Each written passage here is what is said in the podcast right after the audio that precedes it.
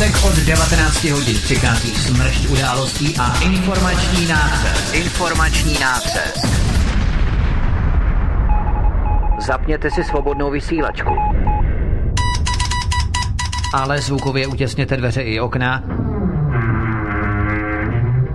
aby vás neslyšeli sousedé.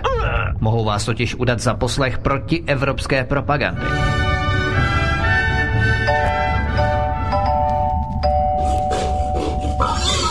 Proto buďte tuctoví, všední a hlavně nevybočujte. Pokud vystrčíte svobodně hlavu, nemilosrdně vás pokosí motorovou pilou. Demokracie? Ano, ale pouze ta po jejich.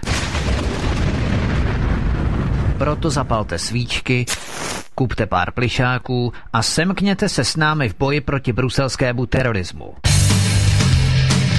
Šéf-redaktor z pravodejského portálu Aeronet.cz pan VK komentuje aktuální události posledního týdne na vnitrostátní i zahraniční politické scéně. Z ganze Čechische Volk ist eine simulantní bande.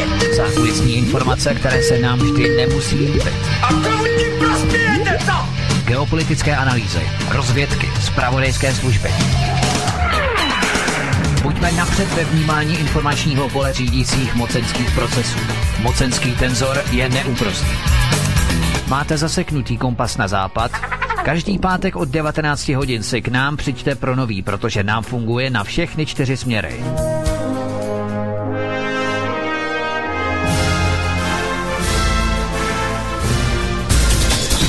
Každý pátek od 19 hodin šéf-redaktor z pravodejského portálu Aeronet.cz pan VK krátkými švy jeho atamanského vyčítku vypumpuje náš tlak na 158%. Vedoucí kolotoče. Ve společném programu na svobodném vysílači CS. CS. CS. Tak, tak, tak, dámy a pánové, znělka dozněla a přesně včas a akorát, takže vítám dnešní dva protagonisty a hlavní muže dnešního večera, pátečního, svátečního, takže Vítek a VK, dobrý večer. Jestli se slyšíme. Ahoj, zdravím všechny. Jo. Eh, Tak, začali jsme najednou všechny. Zdravím všechny a přeji krásný páteční večer. Ahoj, ahoj. No, já tě taky zdravím, Vítku, tebe taky, Martine, no a samozřejmě všechny posluchače svobodného vysílače CS a všechny čtenáře Aero.cz. Takže e, doufám, že tedy dneska jste si našli na nás čas, když jsou teda ty prázdniny, no ale probereme všechno aktuální témata, takže vám přeji krásný pěkný večer. Je to vaše pánové. Nahrávání běží, ventilátor funguje, tak by všechno dneska mělo vydržet. Super, mně tady taky všechno funguje, přesně tyto dvě věci a zároveň káva, tady stojí přede mnou ledová káva, takže myslím si, že ten pořad dneska nebude mít chybu, já věřím, doufejme, že posluchači udělejte si to tež, eh, když jsou ty prázdniny, ale bohužel ta témata, navzdory tomu, že by měla být takzvaně okurková sezóna, tak eh, jak si psal VK na Aeronetu, tak místo okurek tady máme politickou krizi, eh, což ovšem po neúspěšné schůzce v Lánech včera ve čtvrtek ta situace dramaticky eskaluje, Miloš Zeman neustoupil ani opíť a Antonína Staňka neodvolá. Andrej Babiš je z toho na prášky, kompetenční žalobu na prezidenta ale nepodá. Namísto toho mluví o rozpuštění sněmovny a Jan Hamáček měl slzy na krajíčku. Andrej Babiš prý nemá odvahu si dupnout proti prezidentovi. Tak dusno v Lánech už dlouho nebylo. Příští pátek 12. července se má ještě naposledy sejít Jan Hamáček, Antonín Staněk v Lánech u prezidenta a Zeman se je pokusí znovu naposledy usmířit, což pravděpodobně nevíde. Antonín Staněk je sám ochotný dokonce podat demisi, třeba že odhalil tunelování v rezortu kultury, za což by ho socané měli odměnit, ovšem explicitně ho potrestali. Mohlo by to totiž znamenat zelenou i pro ostatní ministry, aby se také pokoušeli objevovat podvody a tunely ve svých rezortech, ale takto socané potrestají Antonína Staňka a vyšlou tím signál i ostatním ministrům. Držte hubu, do ničeho moc nerýpejte, garantujte stávající peněžní toky, zavírejte před tím vším oči, oči a nic se vám nestane. Tak takovýto signál zasílá sebedestruktivní ČSSD, která páchá harakiri v přímém přenosu. To ovšem nelze prohlásit o SPD, se kterou Andrej Babiš v případném znovu sestavení vládní koalice vůbec nepočítá. Tak VK, jak ta situace vypadá teď, protože je jasné, že to napětí mezi lidovým domem a prezidentem by se dalo doslova krájet. Eh, je, myslíš, nejpravděpodobnější scénář vlády odborníků, které nominuje znovu Andrej Babiš, kterého by prezident vybral, jak se nechal slyšet v případě rozpadu současné koaliční sestavy? No tak musíme si především uvědomit, že tato krize by nikdy nenastala bez dvou hlavních eh, autorů a koordinátorů téhle krize. Eh, Jan Hamáček je jedním z nich, no a Miloš Zeman je ten druhý. Eh, a to si musíme právě rozebrat, protože to je důležité, ono není jednoduché a snadné celou tuhletu situaci pochopit. Na prvním místě samozřejmě byla úplně banální situace, kdy ministr a prostě můžeme říkat jakýkoliv ministr, když zjistí pochybení svých podřízených, to znamená například ředitele Národní galerie Praha, že dochází k machinacím a dokonce na trestně právní úrovni, to znamená, že ředitel si sám se sebou, se de facto sám za sebe a s vlastními, řekněme, napojenými, zpřízněnými subjekty podepisuje smlouvy jménem Národní galerie a tím a tím způsobem vyvádí z Národní galerie eh, prostředky státu ze státního rozpočtu skrze Národní galerie ve výši více jak 1 milion korun, no tak eh, takový ministr musí samozřejmě zakročit, musí uh, podat nějaké trestní oznámení, což skutečně padlo v případě uh, Jiřího uh, Fajta, tedy bývalého, teď již odvolaného ředitele Národní galerie Praha,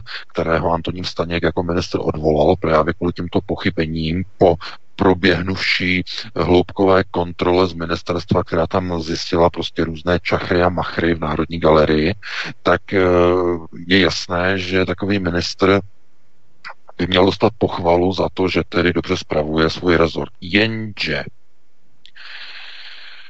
Problém nastal právě v okamžiku, kdy eh, ministr sáhnul na jednu z hlavních postav takzvané pražské, můžeme říkat pražské kavárny, havlistické fronty, takzvané havlerky v Praze, protože dnes již tedy odvolaný ředitel Národní galerie eh, Jiří Fajt je jednou z hlavních postav takzvaného Havlova odkazu eh, v oblasti takzvaného nebo takzvané mediální fronty eh, České kulturní fronty má velice blízko k pražské bohémě, k pražským umělcům, k pražským divadlům. No a všichni víte, že to je hlavní fronta, která je nastavená proti Andreji Babišovi. To jsou různé milionové chvilky a milionové chlívky, různé demonstrace, různí hysteričtí režiséři, hysteričtí herci, kteří exaltovaně vystupují na pódiích a provolávají co si o,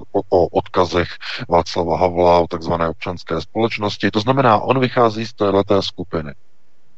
No a teď to je tedy jakási jedna strana e, této mozaiky a mohli bychom říct, no, to nám přece může být jedno, z toho přece nemůže být e, ústavní krize. No, jenže. My všichni víme na alternativě, že tito lidé okolo mm, takzvaného odkazu Václava Havla mají nějaký zdroj financování jsou někde združeni okolo něčeho, okolo nějakého subjektu. No a kontrolní otázka. Kdo zaplatil, koupil, nakoupil, zafinancoval a dodnes financuje provoz knihovny Václava Havla v Praze? No je to jistý Zdeněk Bakala. No. A co přivezl Zdeněk Bakala ze Spojených států do Prahy před eh, více než deseti lety? No přivezl neziskovou organizaci americkou a vytvořil její českou pobočku v Praze, která se jmenuje Aspen Institute Europe. A kdo je členem tohoto Aspenu, této neziskovky, kterou sponzoruje a financuje Zdeněk Bakala? No je to ministr vnitra Jan Hamáček, předseda ČSSD. A on musí poslouchat protože to neexistuje, že by se neposlouchalo. On byl jako kádr dosazen do Aspen Institute, aby v politice dělal kroky, které jsou žádoucí. A když Antonín Staněk ve své naivitě a řekněme v roli dobrého hospodáře sáhl na jednu z hlavních postav této havlistické fronty, která je zastřešena Bakalovým Aspen institutem a sáhl na ředitele Národní galerie Jiřího Fajta, kterého vyhodil, tak tím sáhl Zdeňku Bakalovi na proces jeho řízení skrze Aspen Institut v České republice. To znamená, bylo sáhnuto na odkaz Václava Havla.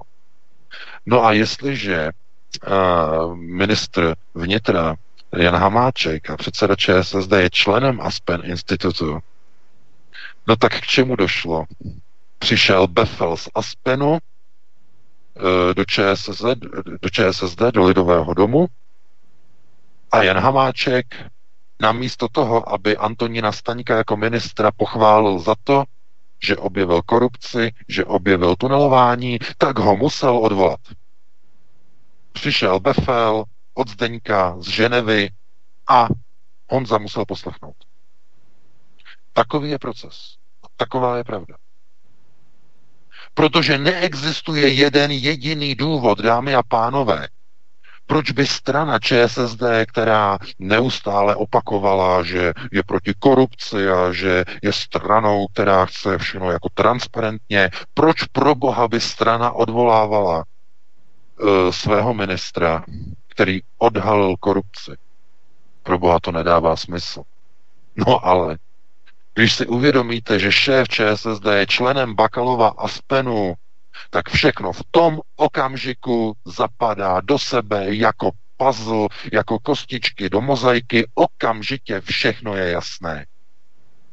To znamená, že ministr byl odvolán kvůli tomu, že sáhl na člověka Havlovy kulturní fronty, kterou zastřešuje Aspen v České republice, a protože Jan Hamáček, jakožto předseda ČSSD, je, člen, je členem Aspenu, tak musel poslechnout příkaz a musel jít a musel odvolat vlastního ministra. Ačkoliv je to naprostý nesmysl. A teď, co se stalo?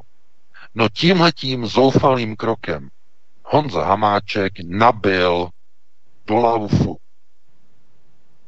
jednomu z největších hráčů v politice po roce 89 nabil prezidentu Miloši Zemanovi. Nabil mu do kanónu, do laufu. A způsobem, že nikdo jiný by mu tak nemohl nabít. Protože on teď vymáchá ČSSD držku v tomhletom svinstvu, které musel Jan Hamáček uh, zrealizovat a musel odvolat svého nejlepšího ministra, který odhalil korupci a teď Miloš Zeman, ČSSD v tom vymáchá jejich držku. Takhle natvrdo, takhle vulgárně to musíme říct. Vymáchá jim v tom držku. A že padne vláda? Ano, je to možné. Je to možné. Protože Miloš Zeman má jisté plány. On nezapomíná. To jsme říkali několikrát, že on nezapomíná. A on nemůže zapomenout Andrej Babišovi, co mu provedl ve spolupráci s jeho bývalým ministrem, zahra, eh, ministrem eh, spravedlnosti Robertem Pelikánem, když minulý rok na Velikonoce, na Velký pátek vydali Evgenie Nikulina do Spojených států. Eh, tohleto, on byl proti tomu Miloš Zeman, on naléhal na Andreje Babiše i na Roberta Pelikána, aby nevydávali Nikolina, protože není dokončeno asilové řízení a dokonce Ruská federace sama požádala o jeho vydání do Ruska, do Ruska a tak dále, a tak dále. Ale Oni vyšli vstříc americkému e, systému řízení, americkým neokonům, e, šéf nebo bývalý šéf sněmovny e, Paul Ryan si přijel tehdy na návštěvu do Prahy a přímo v poslanecké sněmovně během projevu si v úterý, to bylo myslím pondělí nebo úterý, tehdy před Velikonoci, si řekl, v projevu poslancům, že by byl rád, kdyby došlo k vydání Evgenie Nikulina. No a o tři dny později, hned na Velký pátek, velikonoční byl vydán do Spojených států a uh, letadlo tenhle ten Gulfstream amerického ministerstva zahraničí, který mezi tím nebo dříve létal dokonce pro CIA, tak si ho odvezli do Spojených států. Takže to je věc, kterou prezident republiky Andrej Babišovi nikdy nezapomene. Nikdy. No a další problém je samozřejmě kauza Novičok. Kauza Novičok ukázala, že opět česká vláda se postavila za Velkou Británii, za neokony, za Ameriku proti prezidentu. Zatímco prezident vyzýval k opatrnosti, vyzýval k tomu, aby se bez důkazů nikdo neobvinoval, tak oni šli všichni proti němu, dokonce i e, Michal Koudelka e, jako šéf e, BIS. Tohle to všichni, všichni šli proti prezidentovi a spolu s Andrejem Babišem. Tohle to Miloš Zeman nezapomíná. Opravdu nezapomíná. Takže proč k tomu došlo, z jakého důvodu a proč k tomu vůbec mohlo dojít? No, protože Andrej Babiš po roce 2017 po volbách nebyl pod kontrolou Pražského hradu. Byl pod kontrolou jiných procesů řízení. Eh, Došlo k určitému přepočítání ze strany prezidenta republiky. On se myslel, že pověří sestavením vlády mm, Andreje Babiše, on mu půjde na ruku a tak dále. A ono se to nestalo, ono se to neuskutečnilo. Z jakého důvodu? No, protože Andrej Babiš měl za partnera uh, ČSSD, globalistickou stranu, která dnes vidíme, že má kádry velmi brutální kádry globalizace. Jana Maláčová studovala u Rothschilda na London School of Economics, studovala dokonce ve Frankfurtu na Fabiánské škole, e, to znamená, že ona je teď ministriní práce a sociálních věcí, to znamená jeden z největších kádrů ČSSD, vystudovaný u Rothschildu. Oni mají Tomáše Petříčka, to sice zase, ten zase nemá zdaleka tak impresivní vzdělání jako Jana Maláčová, ale zase má za sebou velkého kádra Miroslava Pocheho, europoslance a lidi zase napojené na tady ty struktury. Eh, takže eh, ČSSD de facto hrála roli jakéhosi garanta souručenství s hnutím ANO a umožňovala to je důležité, umožňovala Andrej Babišovi dělat politiku bez ohledu na přání a vůli prezidenta republiky na Pražském hradě. A Miloš Zeman jemu došlo, že takhle to dál nemůže fungovat. Proto čekal na příležitost, kdy bude možné povalit koalici hnutí ANO a ČSSD. Je to součást plánu.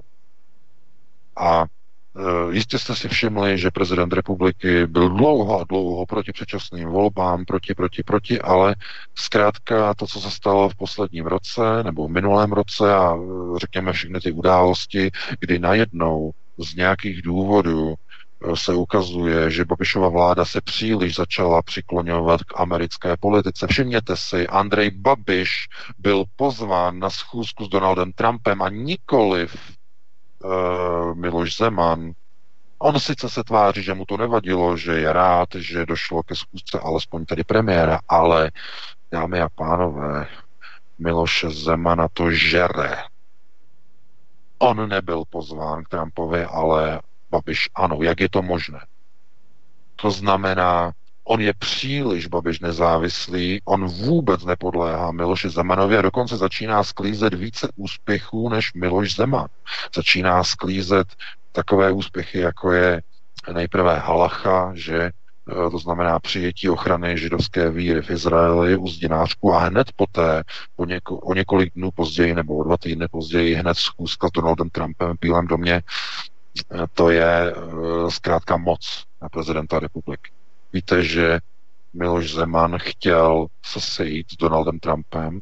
Konec konců uh, paní Zedníčková, tedy uh, bývalá manželka uh, Ivana Trumpová, Ivana Zeleníčková, tak samozřejmě Češka, že, takže bylo logické, že po zvolení Donalda Trumpa v roce 2016, že dojde k návštěvě země, bývalé manželky, to znamená České republiky. A podívejte se, ono nedošlo k ničemu.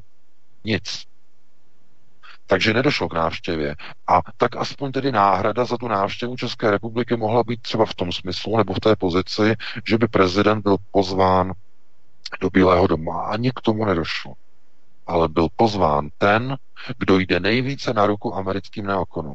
Kdo vydává Nikuliny do Spojených států, kdo, nakupuje americké eh, helikoptéry od Američanů. To znamená, ten je pozván k neokonům do Spojených států. To znamená, a paradoxně k Donaldu Trumpovi, protože jinak oni by ho tam ani nepustili.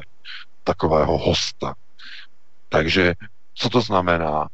No, že Andrej Babiš je neovládaný Pražským hradem. No a to se muselo změnit. Jenže rozbít koalici to není jako tak jednoduché, ale uh, Honza Hamáček je zkrátka nasáčkovaný a je ovládaný Aspen institutem a Zdeňkem Bakalou skrze Aspen institut. To je to zásadní a to je ta taková ta, uh, ta věc, která za normálních okolností by byla neakceptovatelná třeba v rozvinutých zemích, kde eh, mají skutečně dobře ukotvenou demokracii, protože eh, je naprosto bizarní a neuvěřitelné, že vrcholoví politici v České republice jsou v různých neziskových organizacích, různých tunelářů, kteří se ukrývají ve Švýcarsku ve vile na břehu Ženevského jezera. No v jiné zemi by to vedlo k rezignaci takového politika a odešel by z politiky a chodil by někde kanály, protože už by se nemohl na voliče nikdy podívat. Ale v České republice ne. V České republice pomohou politici, znovu zase z ČSSD, vytunelovat a odklonit OKD, a potom, když dojde k úplnému zdevastování a vytunelování OKD, tak ještě jako pěst na oko vstoupí do neziskové organizace, kterou ten tunelář České republice pomohl otevřít. do Aspen Institutu Praha. Nebo uh, Evropa. Chápete? No a proč? A zase jsme u toho, no Česko snese všecko. Tuneláři zakládají neziskovky. A politici, kteří jsou v roli ministrů, mu rádi v té neziskovce, neziskovce dělají členy. Tak se podívejte na stránky Aspen Institute Europe Praha. Jak tam má profil pan Hamáček. A další, a mnozí další a různí novináři a od Bakaly a z Respektu a různí další. Takže to oni tam všichni jsou členové prostě Bakalova eh, Aspenu. No takže z tohoto důvodu když Antonín Staněk ve své naivitě sáhl na jednu z největších model Pražské kulturní fronty na šéfa Národní galerie, no tak začal řev a okamžitě přišel signál, impuls z Aspen Institutu Honzovi Hamáčkovi, hele, musí Staňka odvolat. Protože on, on, nám, sa, on, má, on nám sáhnul na Jirku v Národní galerii. On nám ho odvolal. A tohle to teda jako ne. Ty si musíš, Honzo, udělat pořádek mezi svýma ministrama. Nemůžeš dovolit, aby oni nám odvolávali naše lidi, který jsme si my tak pracně dosadili do jednotlivých funkcí. Uh, Jiří uh, Fajt, bývalý šéf uh, Národní galerie Praha, byl dosazen před pěti lety do funkce. No kým? No Danielem Hermanem, minulým ministrem kultury za KDU ČSL, velkým fanouškem sudeto německého Landsmannschaftu, pravidelným návštěvníkem sudeto německých sjezdů. Měli jsme o tom články. No tak přece, když Antonín Staněk ve své naivitě vyhodí člověka, který je přímo napojený na tuhle tu strukturu organizace, no tak co se stane? No tak ten šéf té partaje musí se skloněnou hlavou jít a říct eh, tomu ministrovi, hele, já tě musím odvolat. Jsou na to obrovský velký tlaky. No a, eh, a nemůže proti tomu dělat nic jiného. Protože myslíte si, že kdo takzvaně uh, má vyšší postavení, nebo kdo rozhoduje, že kdo je větší pozice, ministr vnitra, anebo, když, anebo člen Aspen institutu. Kdo má větší roli? Kdo koho musí poslouchat? No, ten ministr vnitra je na daleko nižší pozici než elitní klub Aspen institutu, který je napojený na všechny tyhle ty struktury různých nadnárodních spolků a různých nadnárodních zájmů a e, různých neokonů a propojování nadnárodní moci a chápete, a ovlivňování jednotlivých procesů v národních zemích skrze neziskový sektor, že tak funguje, tak dokonale. No ano, je to možné, protože všichni ti politici jsou nasáčkovaní v těchto nátlakových lobistických neziskovkách, jako je Aspen. No, takže e, současná politická situace je o tom, že Jan Hamáček nabil Miloši Zemanovi do jeho kanónu, no a výsledkem může být opravdu pád vlády. Protože e, jestli něco teď bude Miloši Zemanovi vyhovovat, tak je odchod ČSSD z vlády a od podílu na moci. To je cíl současných kroků prezidenta. A je to win-win, nemůžeme říkat, takzvaná, no, američané říkají win-win, situace, výhra, výhra, e, hned z dvou důvodů. Odchod ČSSD bude vyhovovat Miloši Zemanovi, protože Andrej Babiš se stane slabším, bude muset začít poslouchat Pražský hrad, no a bude to vyhovovat samozřejmě i SPD, protože SPD to dlouho kritizuje, že ČSSD škodí té vládě, je to globalistická partaj, takže by měla odejít a e, když odejde, tak najednou se otevře jakýsi vyjednávací prostor. No a proč? Z jakého důvodu? No protože Andrej Babiš a to samozřejmě Miloš Zeman ví moc dobře. Odchodem a rozchodem z ČSSD se jeho vyjednávací prostor zúží pouze na KSČM a pouze na SPD. A v tom okamžiku budou muset procesy uvnitř hnutí ANO začít být moderovány směrem ke zkousnutí spolupráce s Okamurovou e, stranou nebo s Okamurovým hnutím SPD. Z této situace SPD může těžit velmi, velmi značným způsobem, ale nesmí udělat e, žádnou chybu. Jednou z těch chyb by bylo, to je velmi důležité, že by se SPD chtěla a snažila začít opakovat politiku ČSSD. To znamená měnit se z alternativní strany do strany proevropské. To je velice nebezpečný postoj, protože si vzpomeňte, před 10-15 lety se stalo něco z ČSSD. Ze strany levicově dělnické se, strana, se stala strana evropsky neoliberální. A to je důvod současného pádu a dlouhodobého postupného pádu preferencí ČSSD. A ono to velice svádí protože jsou zatím různé takové ty benefity, jsou zatím takové ty mm, prebendy, které oni dostávají, různé pozice v Evropském parlamentu a tak dále, různé e, schůzky, různé neziskovky, e, různé zvaní do různých e, think tanků a tak dále, různé pozice, obsazování. Ono je to příjemné, jenže tím se ztrácí podpora lidu a podpora vlastního elektorátu. A jestliže nebude existovat ČSSD, a to já teď musím zdůraznit, tak co to znamená? No to znamená, že uh, hnutí ANO a Miloš Zeman začnou hledat náhradu za ČSSD se všemi důsledky a můžete si to dát klidně do uvozovek, protože ta náhrada bude se vším všudy. Servilita, lojalita, úslužnost a poslušnost. Takže lidovci. To znamená, takže, jenže ty jsou, ty jsou odepsaní. Stejně jako ČSSD. Lidovci jsou odepsaní, ČSSD to samé. To znamená, teď, teď je zahájen nový proces nové Evropy. My se k tomu, já myslím, ještě dostaneme eh, v, další, v dalším segmentu našeho povídání. Eh, byla zvolena nová šéfka Evropské komise, to je velké téma, které musíme dneska probrat, to je zásadní, klíčové. Tak se ukazuje, že se začíná budovat nová Evropa. Byla zahájena, eh, nebo budování bylo zahájeno teď před několika dny. No a staré strany budou odstavovány. To znamená, že globalistická strana, hnutí ano, bude hledat svého partnera. No a protože ČSSD už to nebude a nebudou to ani lidovci a nikdo z těch dalších partají nechce s Andrejem Babišem spolupracovat, tak zůstanou na, ve volbě pouze komunisté a pouze SPD. A nic na tom nezmění, ani ty předčasné volby, které se chystají. Vůbec nic.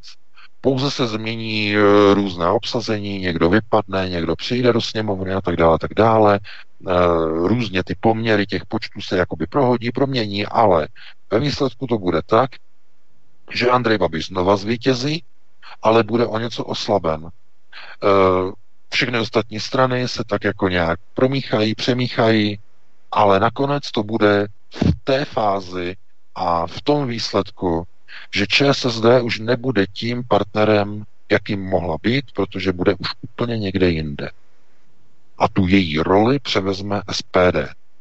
SPD bude jediným matematicky schůdným partnerem pro vytvoření 101 po příštích volbách.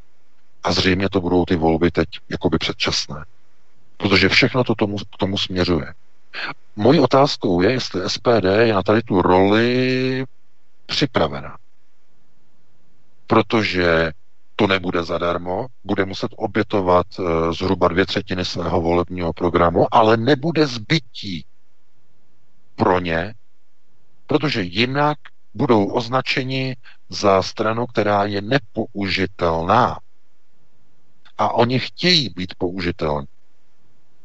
To mimochodem potvrdily i volby do Evropského parlamentu, kterých se chtěli zúčastnit. Součástí vlastně celé té evropské frakce tzv. alternativních stran se ukazuje, že se chtějí zúčastnit toho takzvaného eh, no, v úvozovkách reformního procesu v Evropě a tak dále a tak dále. Sice ty dva poslanci zase to není mnoho, ale uh, ta snaha získat podíl na moci tam bude.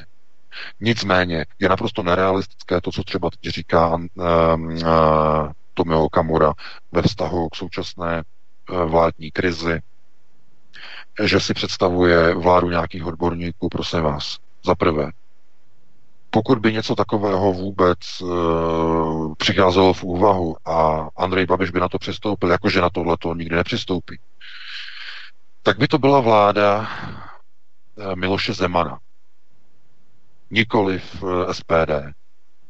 Tohle to snad by měl Tomio Okamura vědět. A protože by to byla vláda e, Miloše Zemana, ta úřednická, tak by rozhodně neměla nic společného s tezemi a s prioritami a s volebním programem SPD. To je realita. A protože e, to má ještě druhou konotaci, tak je to naprosto vyloučené z toho důvodu, že Andrej Babiš nikdy nedovolí, aby e, byl jakýmsi poskokem a jakýmsi elévem, který bude poslouchat něčí řízení. Protože on je miliardář. On nikdy nedovolí, aby mu někdo rozkazoval. A ani prezident republiky.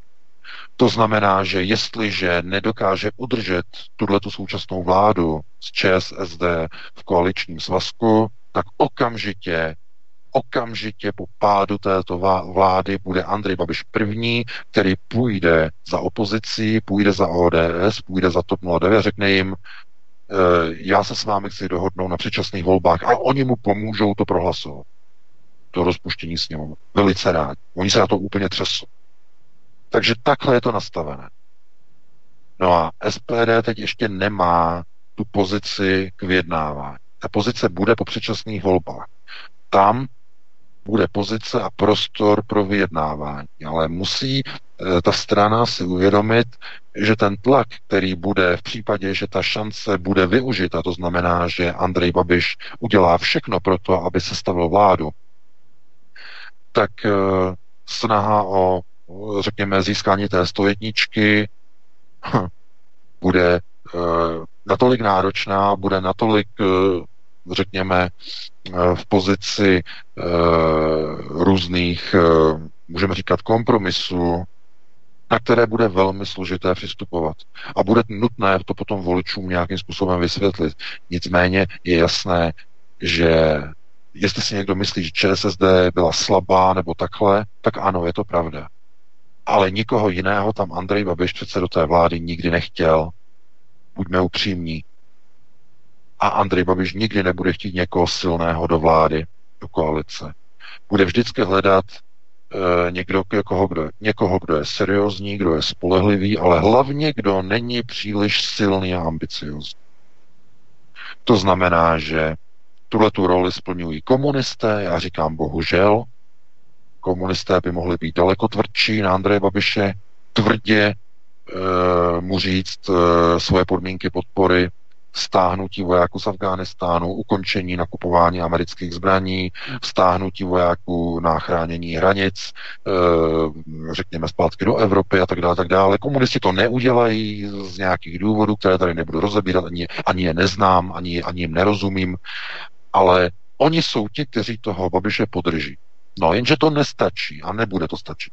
Takže budou potřebovat ještě jednoho. No a protože ČSSD to po těch předčasných volbách nebude mít Bůh jak slavné, jestli vůbec se dostanou do parlamentu, no tak tuhle tu roli převezme SPD. Nikdo jiný totiž nebude ochotný a mm, vůbec jako přístupný vůbec uvažovat o podpoře a vyslovování důvěry vládě Andreje Babiše, kterého všichni ostatní v té poslanecké sněmovně naprosto nenávidí.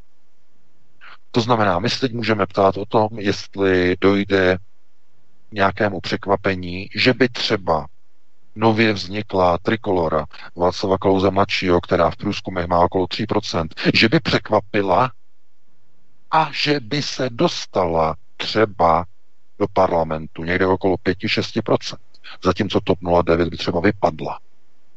Může se stát.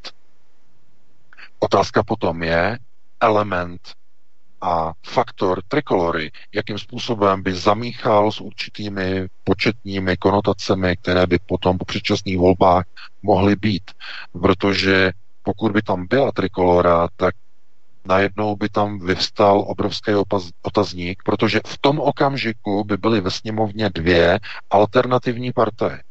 Už by tam nebyla jenom SPD, už by tam bylo i tady to uskupení okolo Václava Klauze mladšího.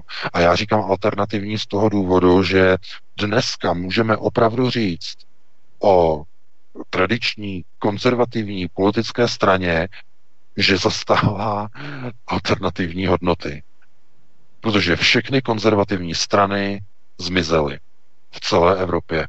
Dneska už žádnou konzervativní stranu de facto nenajdete. E, to, čemu se dneska říká konzervativní strana, e, tak e, to už není dokonce ani v Velké Británii.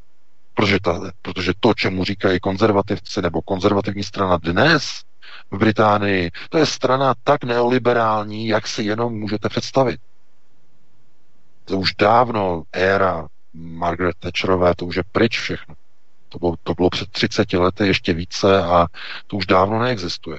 To znamená, že Trikolora může oslovit ony pravicové, pravicově nastavené voliče, může vzít nějaké voliče hnutí ANO, může vzít nějaké voliče SPD, může vzít i nějaké voliče, nebo no, poměrně dost voličů z toho takového toho pravostředového spektra, tam určitě může nabírat své voliče, no a může se stát takovým tím jazyčkem na vahách, kdy opravdu uvidíme, co bude a Andrej Babiš potom bude mít nějaký otazník nad těmito dvěma stranami, nad SPD a nad Trikoloru. V tomto okamžiku by to pro něho byla taková zvláštní situace, protože nikdo neví, co budou tyto dvě strany a tyto dva subjekty požadovat za svoji podporu případné menšinové Babišově vládě, která by se někde opírala o nějakou podporu komunistů a tak dále a tak dále. E, Tohle to je opravdu předčasné. Každopádně znovu se ukazuje, že politiku dokáže v České republice koordinovat, ale i rozbíjet jenom jedna jediná osoba, pokud se k tomu rozhodne. A to je prezident republiky. On by, kdyby nechtěl, tak on by mohl Antonína Staníka odvolat a hrát si na takzvaného politika, který je alibista a řekne, oni mi to řekli, že to mám udělat, já ho odvolám a žádná politická krize by nebyla. Jenže to není Miloš Zeman. Miloš Zeman situaci využil, tomu, aby zabil dvě mouchy jednou ranou, aby odstranil ČSSD z koalice a zároveň, aby spoutal Andreje Babiše, aby ho oslabil. Takže hrát e, tuhletu mocenskou hru proti Andreji Babišovi e, je velmi těžké, velmi složité a já si myslím, že e, Honza Hamáček nabil prezidentovi takovým způsobem, že to jeho vláda a jeho, jeho strana Eh, nebo strana, již jsou vlastně úč, nebo, nebo vláda, které se účastní ČSSD, že to vůbec ta jeho strana nerozdejchá. Takže tohleto je takové, jakoby, řekněme, zhodnocení této situace a my si musíme počkat eh, na určitý výsledek těchto procesů, který má pouze dva konce a velice rychle. Jeden ten konec je, že eh, Honza Hamáček eh, zopakuje pozici Bohuslava Sobotky eh, z doby před, dvou, před dvěma lety. To znamená, uvědomí si, co spackal, co napáchal svými výroky o demisi a svými výroky o tom, že ČSSD odchází z vlády a takzvaně se stáhne, vezme to zpátky, odvolá to a překousne to, že zkrátka prezident Antonína Staníka odvolat nechce. To samozřejmě byla tragédie pro vnitřní procesy v ČSSD, protože by to z největší pravděpodobností vedlo k rozštěpení členské základny ČSSD. Byl by to konec likvidace a dokončení rozvratu ČSSD. Druhá možnost je, že eh, v zájmu zachování stability Eh, Honza Hamáček eh, tenhle ten slib odchodu naplní. To znamená, vláda padne, budou předčasné volby a ČSSD musí doufat, že tenhle ten krok, to znamená tady tu neústupnost, že ČSSD nechtěla zůstat ve vládě, kde nemůže si dosadit svého vlastního ministra, i přesto že ten ministr, který měl být odvolán, je hrdina, nikoliv neschopný e, nějaký nímant, takže to voliči ocení. A já se obávám, že odvolávání ministra, který je hrdina, který odhalil korupci v Národní galerii Praha, velký úspěch u voličů ČSSD u voleb nesklidí. To znamená, proto říkám, ať nastane jedna nebo druhá varianta, ČSSD končí. Otázkou teď je, kdo nastoupí místo ní. Protože všichni víme, že nic jako politické vákuum neexistuje. Jakmile někde vytvoříte politické vákuum, tak podle fyzikálních zákonů se do tohoto prostoru okamžitě nasaje z okolí jiné mocenské uskupení. Máte to jako když vysajete vzduch z nějaké nádoby a uděláte tam malý otvor, okamžitě z okolí se dovnitř nasaje okolní vzduch, protože uvnitř je obrovský podtlak. E, jestliže mocenské uskupení najednou opustí ČSSD, vznikne volný prostor, okamžitě volební elektorát zaplní nějaká jiná strana. A e, jaké strany to budou, vidíme Eh, na těch procesech, které momentálně probíhají, to znamená, eh, někteří voliči přejdou do jiných existujících subjektů, někteří členové ČSSD vytvoří novou politickou levicovou partaj, nové uskupení, tam se přesune určitá členská základna ČSSD a samotná strana zůstane třeba v celku, ale bude mít někde okolo 3, když se zadaří 4%. No a to, je, to bude jakýsi zbytek uh, fungování organizace nebo politické strany, která má více než stoletou historii. No jenže problém je v tom, že politici, jestliže navazují kontakty s oligarchy, jestliže navazují kontakty s tuneláři, jestliže se stávají členy jejich neziskových organizací, jako jsou Aspen instituty, tak uh, s takovými politiky nemůžeme mít naprosto žádné slitování Oni si ten osud předurčili a zavařili a e, takzvaně upekli úplně sami. A to, že na to dojíždí, to je zkrátka jenom jejich problém. Takže já bych tady to ukončil, máme 1954, předal bych ti slovo Vítku, ty by si také k tomu něco řekl a pustili bychom, do, pustili bychom se do dalšího tématu, nebo bychom aspoň nakousli nové téma. Já bych možná ještě VK pokračoval v tom Antonínu Staňkovi, protože to je taková docela zajímavá figura. Ono to všechno není tak černobílé, jakože já si myslím, že on ano, je hrdina, že odhalil tunely na rezortu, ale zase s tím hrdinou bych to tak až zase nepřeháněl, protože Antonín Staněk který se stal čerstvým poslancem mimochodem za ČSSD od 21. Eh, října 2017. Eh, dříve byl primátorem Olomouce a je spjatý s Univerzitou Palackého, kde působí jako proděkan pedagogické fakulty. A nejprve tedy Palackého univerzita v Olomouci, následně Olomoucký hejtman, nyní čerstvě poslanec za ČSSD a ještě jsme zaznamenali v médiích zprávu, že chtěl dokonce kandidovat Antonín Staněk na sjezdu ČSSD, eh, který se konal 18. a 19. února 2018 minulý rok na předsedu ČSSD. A Antonín Staněk je stejně jako řada vrcholových českých politiků, neziskovčíků, novinářů, soudců, policistů nebo soudních zástupců a tak dále absolventem amerického vládního programu International Visitors Leadership, a tohoto amerického programu, který si vychovává kádry eh, pro americké kádry. Takže to je jenom na margo toho eh, Honzy Hamáčka, Jana Hamáčka, který je také v Aspen institutu pro neokonském institutu. Tohle je něco a podobného, i když možná to svědčí o jiném v podstatě americkém křídle, eh, kterého je, kterého je Antonín Staněk součástí. Ale uh, já bych se ještě právě vrátil k té Palackého univerzity, protože to je velmi zásadní podle mě, protože tam má velmi úzké napojení na Středoevropskou univerzitu George Sereše. Eh, současným rektorem Palackého univerzity je Jaroslav Miller, eh, který studoval přímo na Středoevropské univerzitě v Budapešti George Sereše, tedy Serešův člověk s přímým napojením na průpravu soukromé univerzity George Sereše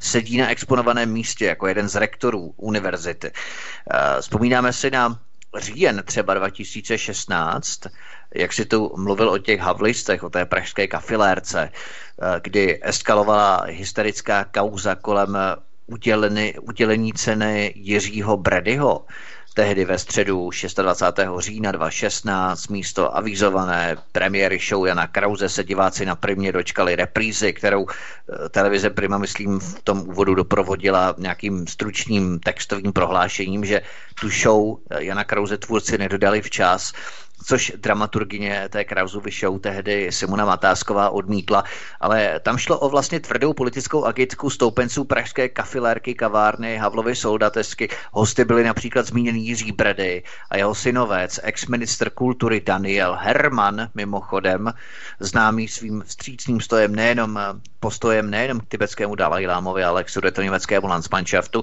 Vystoupil tady například Jan Ruml spolu s dalšími havlisty, jako Michal Kocáp, Michal Žantovský nebo Táňa Fischerová a tak dále, Helsinský výbor, že jo.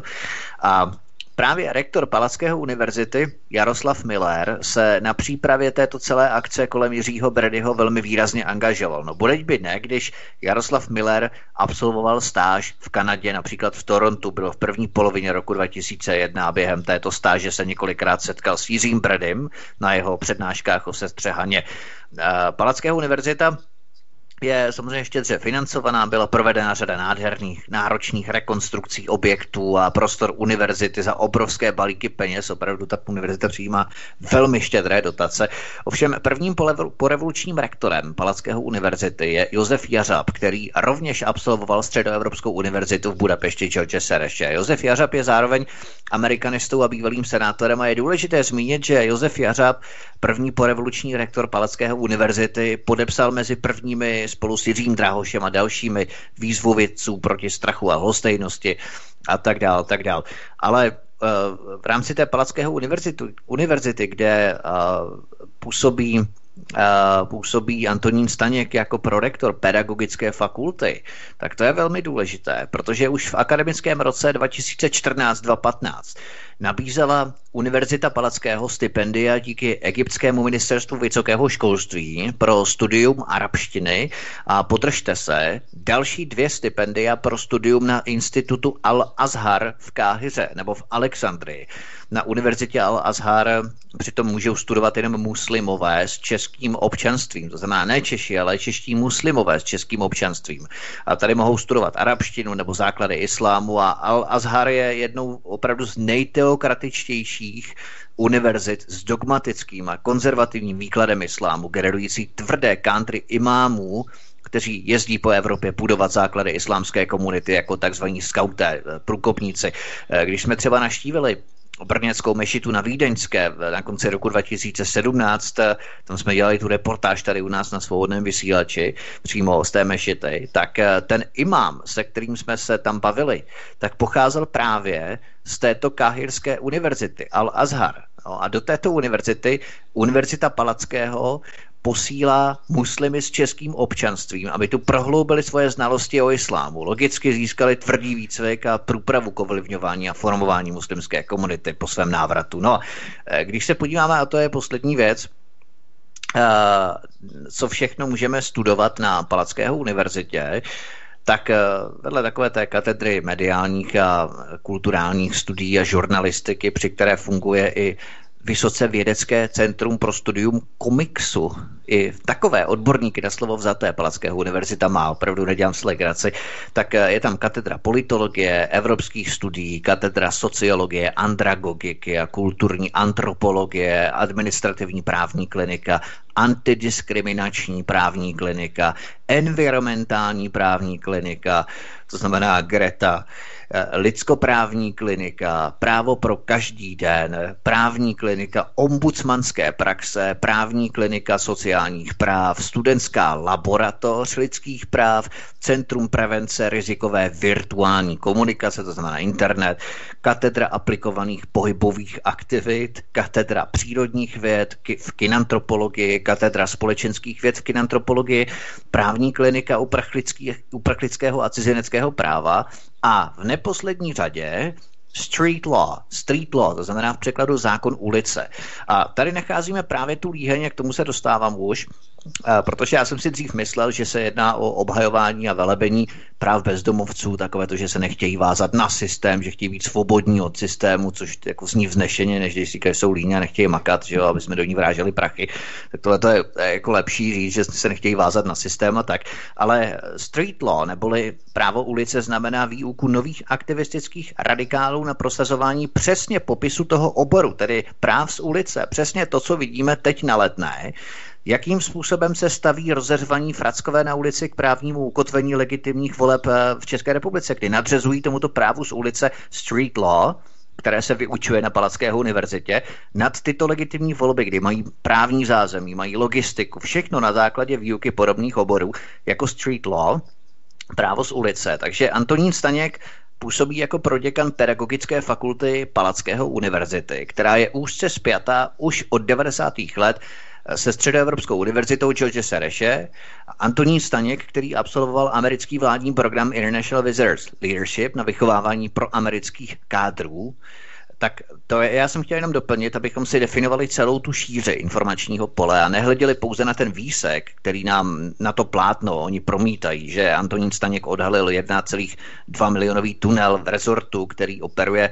s miliardovým rozpočtem, takže ono může mít naše sympatie, že to odhalil, ano, ale je to opět kapka v moři ale je tady důležité vykreslit si to napojení a zázemí Antonína Staňka, že je typickým socanským kádrem s tou správnou politickou, akademickou, ideologickou, řekněme, průpravou. Takže VK souhlasil si s tím, že těch 1,2 milionů, které Antonín Staněk objevil u Jiřího eh, Fajta, v Národní galerii, tak, eh, které si uzavíral sám se sebou, že jde o v podstatě zástupný problém a je v podstatě o další kamínek o svržení vlády onoho street law, street law, které se vyučuje na Palacké univerzitu z Letné.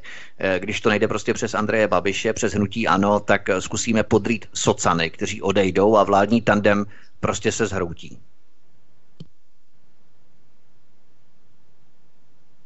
No, Eh, já jsem jenom teď se díval na internet, jsem si prohlížel některé věci a tady to vlastně, co my probíráme nebo o čem mluvíme, tak de facto eh, to už přecházíme do jakéhosi jiného tématu, který se hodně odchyluje od té současné krize.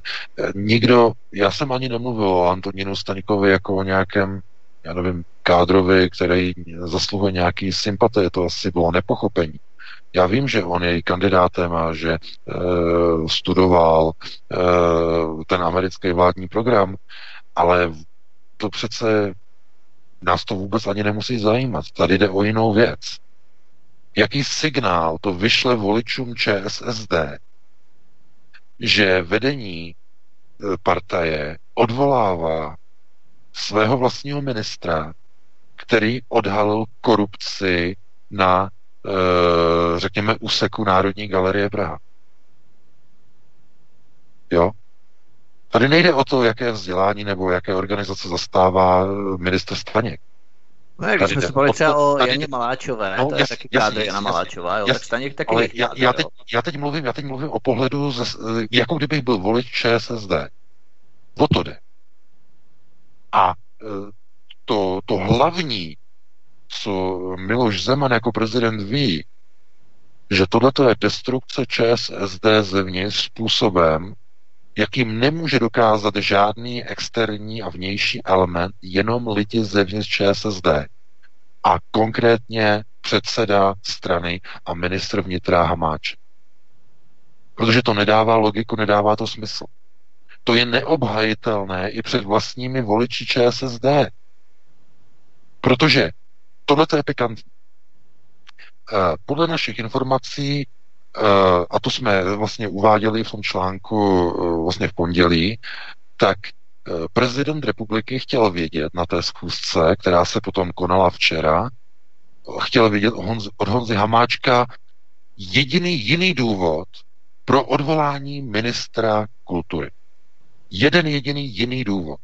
Protože ten důvod, který ČSSD neustále říká, to znamená pochybení při odvolání ředitele Národní galerie Praha Jiřího Fajta je neobhajitelné jako důvod pro prezidenta. No jo, jenže problém je, že to je neobhajitelné jako důvod nejenom pro prezidenta Zemana, ale i pro vlastní voliče ČSSD. To je to, co já na tom nedokážu pomalu ani pochopit. To je likvidace ČSSD v přímém přenosu z pozice přímo předsedy ČSSD. To je sebevražda, co dělá Honza Hamáček.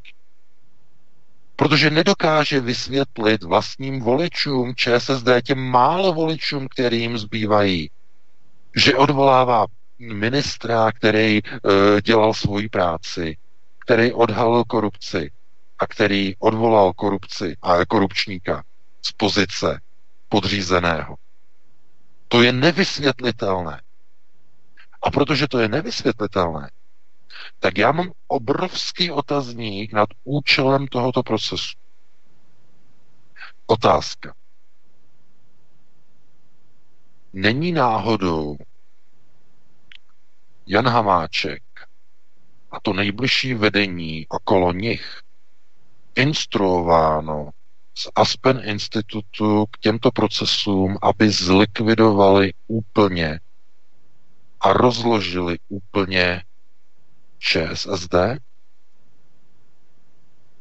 Protože pokud tam ti lidé nejsou debilové, a já věřím, že nejsou, že toto jako můžete si myslet o nich, co chcete, ale debilové nebudou, tak museli přece vědět, co to bude znamenat. Museli vědět, kam to povede. A musí znát důsledky, že tohle je nevysvětlitelné i vlastním voličům.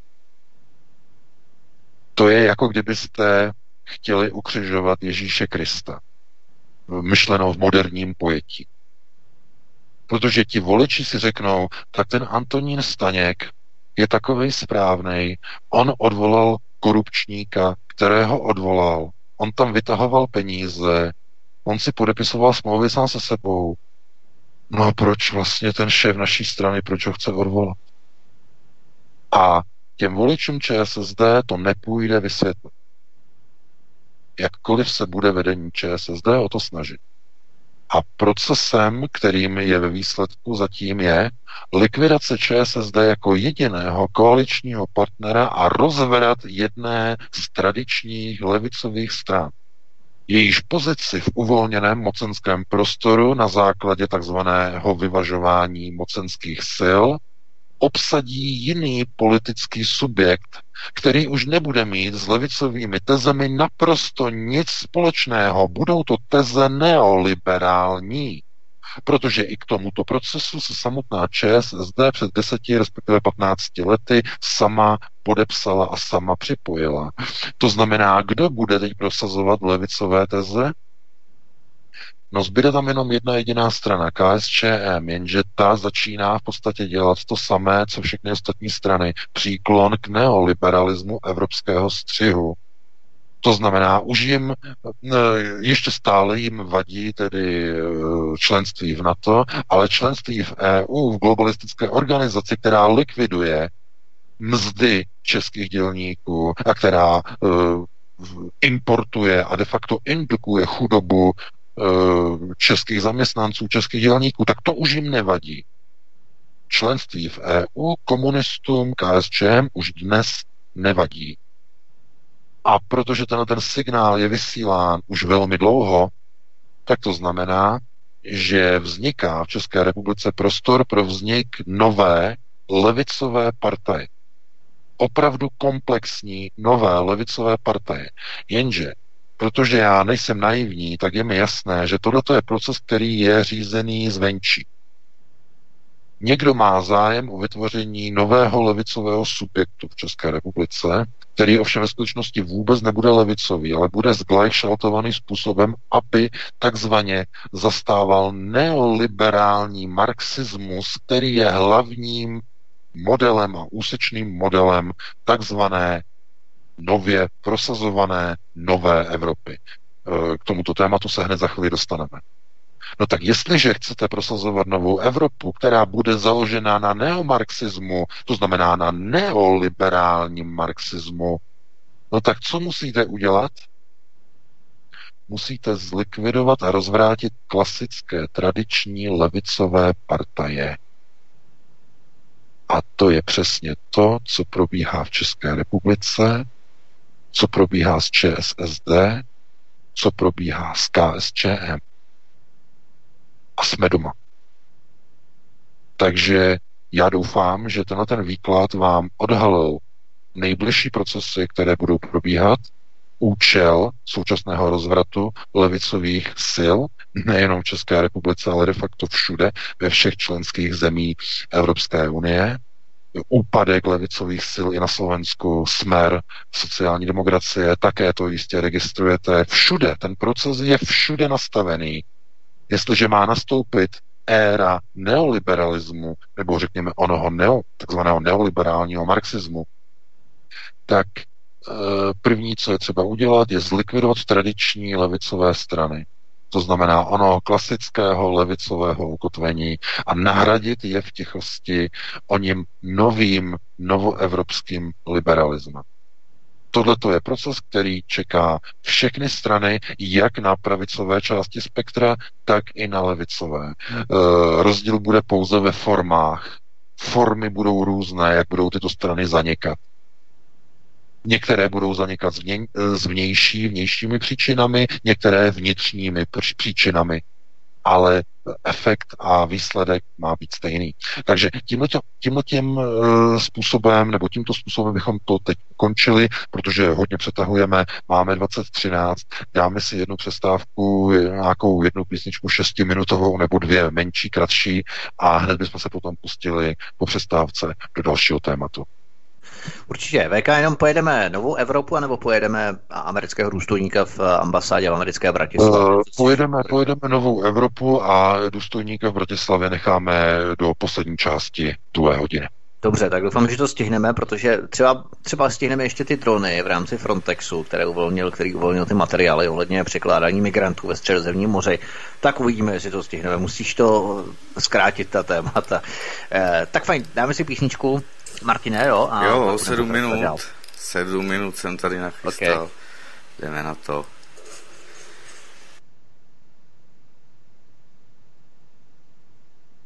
Jsem dnes stejen, pravím vám, jako kdysi, nejin.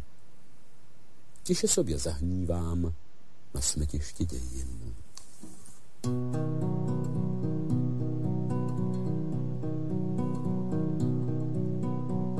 Demokracie rozkvétá, byť s kosmetickou vadou. Ti, kteří kradli po léta, dnes dvojnásobně kradou. Ti, kdo nás léta týrali, nás vyhazují z práce a z těch, kdo pravdu zpívali, dnes nadělali zrádce. Ti, kdo nás léta týrali, nás vyhazují z práce a z těch, kdo pravdu zpívali, dnes nadělali zrádce.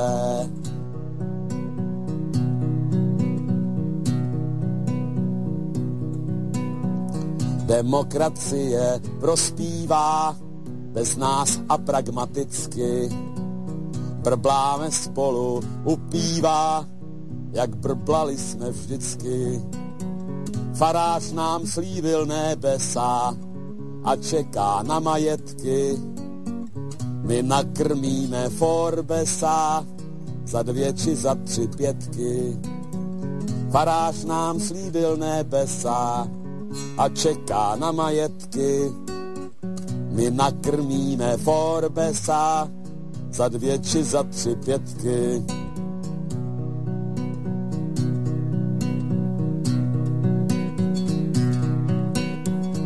Demokracie zavládla, zpívá nám God a Valda. Spaštíme soju bez sádla u strejdy McDonalda. Král Václav jedna partaje se šmelinářským šmejdem. Pod střechou velký partaje se u koryta sejdem. Král Václav jedna partaje se šmelinářským šmejdem. Pod střechou jedný partaje se u koryta sejdem.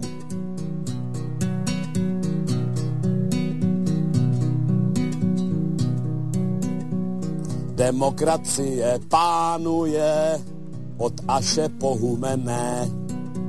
Samet i něha pánuje a zuby vylomené dali nám nové postroje a ač nás chomout pálí, zaujímáme postoje, místo abychom stáli. Dali nám nové postroje a ač nás chomout pálí, zaujímáme postoje, místo abychom stáli.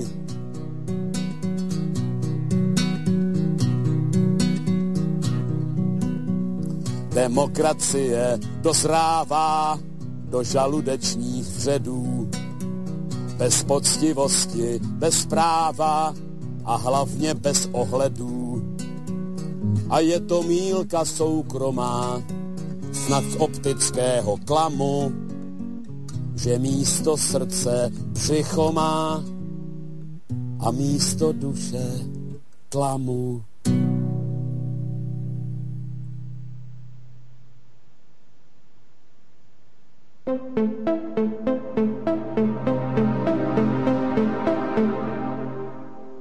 Vážení přátelé, milí posluchači, tato relace vznikla díky vaší pomoci, díky vašim dobrovolným příspěvkům. Děkujeme. Toto je jediný způsob, jak zůstat svobodným vysílačem CS.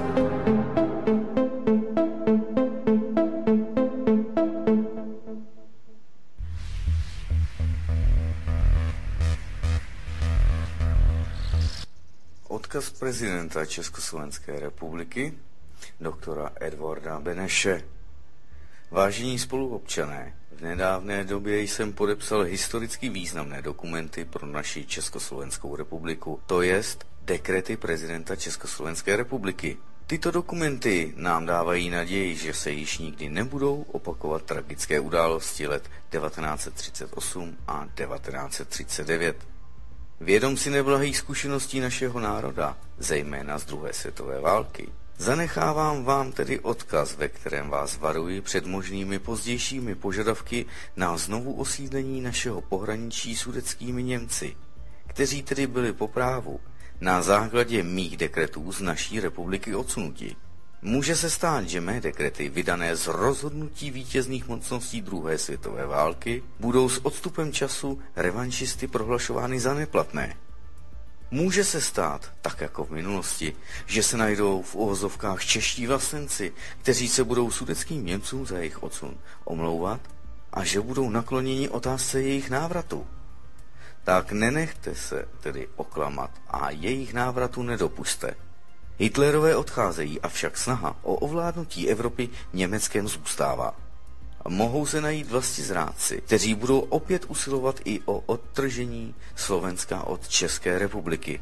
Bylo by to pošlapání odkazů našeho prvního prezidenta Československé republiky Tomáše Garik Masaryka a jeho spoluzakladatele Milana Rastislava Štefánika. Vedlo by to k zániku obou našich národů. A nezapomeňte, že mé dekrety se týkaly i potrestání vlasti zrádců, že mají tedy trvalou platnost a potrestejte všechny případné vlasti zrádce, ať už je to kdokoliv a v kterékoliv době. Váš doktor Edward Beneš v Praze květnu roku 1947. Tak, pánové, jestli jsme nachystáni, tak můžeme. Ano, Martine, zdravím všechny posluchače i tebe, VK. Seš tu? Ano, slyšíme se Výborně, je to vaše tak fajn. Eh, v Bruselu se právě zrodila nová Evropa podle smlouvy z Aachenu. Dvě nejmocnější pozice v Evropské unii obsadí německo-francouzský tandem dvou žen. První studovala v Londýně na Rothschildově škole a byla čtyřikrát hostem skupiny Bilderberg naposledy letos. Druhá je šéfkou Mezinárodního měnového fondu a má se stát šéfkou Evropské centrální banky. Skupina V4 odmítla marxistu France Timmermanse z Holandska, aby se v zápětí postavila za ženu, která je elitním kádrem Bilderbergu a zároveň pravou rukou Angely Parkinsonové Merkelové Uršul van der Leyen. Jde o mocenský tenzor v nejkrutější variantě, až se nám z toho tají dech. Uršulu van der Leyen eh, mimochodem podpořil Andrej Babiš a tam právě směřuje moje otázka, VK, abychom tím začali. Eh, myslíš, eh, že jde opět o záchranu Babišových dotačních schémat čerpání z Evropské unie, takže Andrej Babiš spíš zachraňuje své impérium, svůj kapitál, než Českou republiku a určitým způsobem si tak žehlí i třeba další vývoj v podobě návrhu auditu Evropské komise, který mu měl odebrat ty dotace od roku 2017 a mohli bychom třeba i uvažovat tak, že ten návrh auditu Evropské komise byl jakýmsi varováním Babišovi, když za měsíc nepodpoříš našeho kádra, tak ten návrh bude podkladem pro finální rozhodnutí pro odebrání tvých dotací. Tak dej si bacha, Andrej, pro koho zvedneš ruku. Myslíš, že bychom to tak mohli číst? No tak především je uh, nutné si znovu uvědomit, uh, co se stalo před půl rokem 22. ledna tohoto roku. Uh, tady v Německu, v Cáchách, v Achenu došlo k podpisu základní klíčové úmluvy smlouvy mezi e, Německem a Francií o zahájení procesu takzvaného prohlubování a integračních procesů obou zemí, které budou základem pro vytvoření nové podoby Evropy ve federalizovaném celku. To je ten základní klíčový dokument, který byl podepsaný mezi Angelou Merkel a Emmanuelem Macronem bez nějakého ani velkého zájmu médií, bohužel tedy velkého zájmu médií evropských.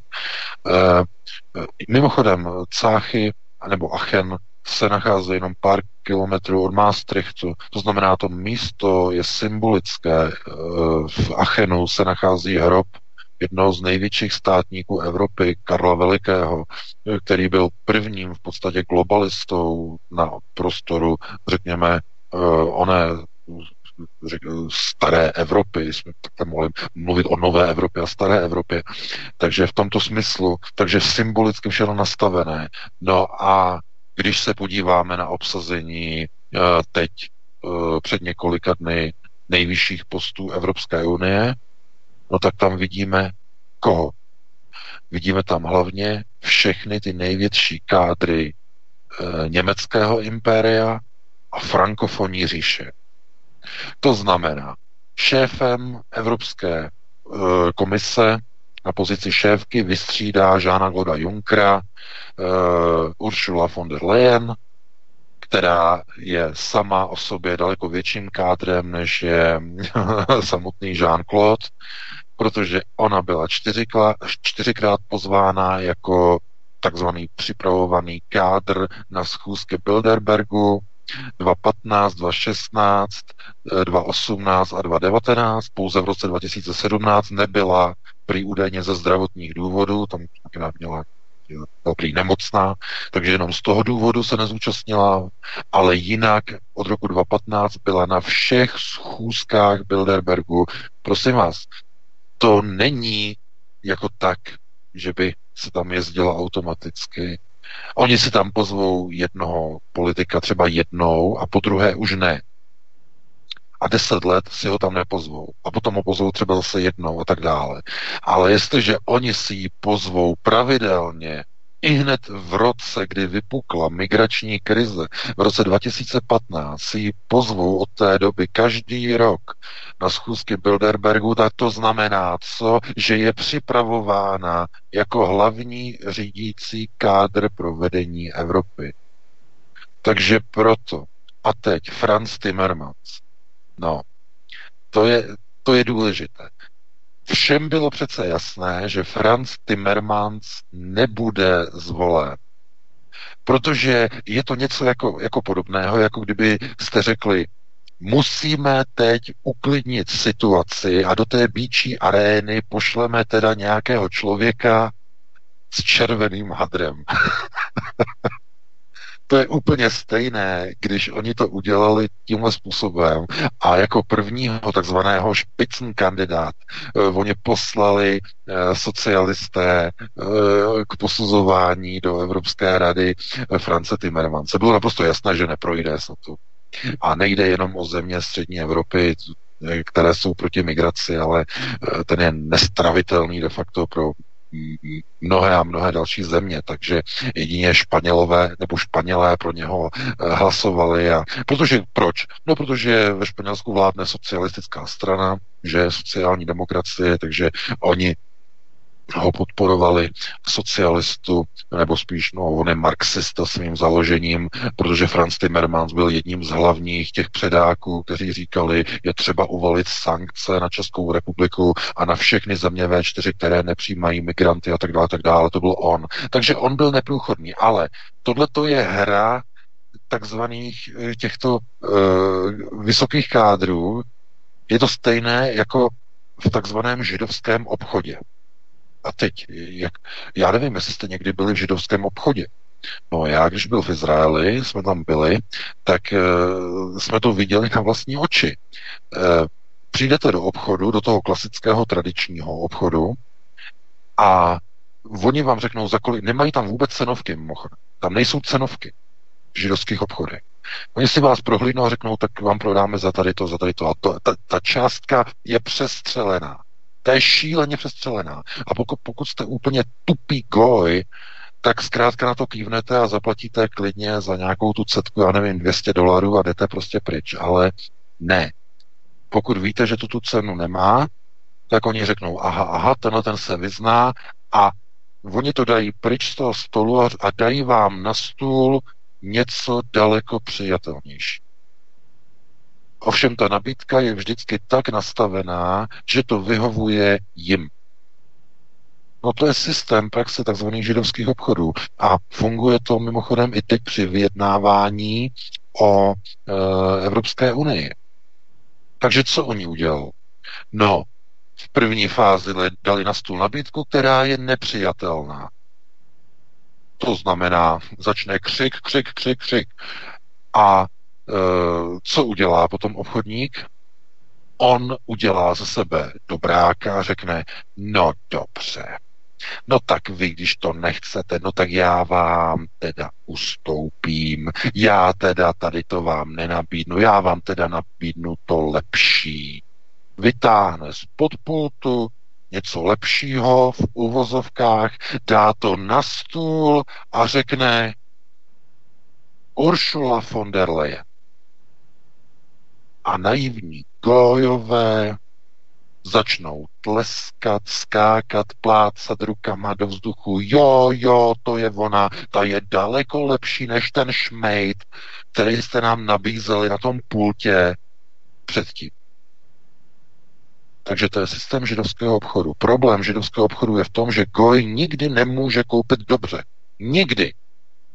Naopak, v mnoha případech to, co je vám nabízeno jako druhé, je úmyslně nabízeno jako druhé, abyste si myslel, že je to lepší. Ve skutečnosti dopředu je to připravené tak, že je to daleko horší, než to, co bylo první. A to je přesně to, co vám židé připravili, když vám nabíli France Timmermance, který zdaleka nebyl tak špatný a tak zlý, jako bude Uršula von der Leyen, která byla dopředu v tichosti předpřipravená po dobu čtyř let, respektive pěti let, jednoho roku se nezúčastnila Bilderbergem, aby právě v roce 2019 vstoupila do role řídícího kádra Evropské komise.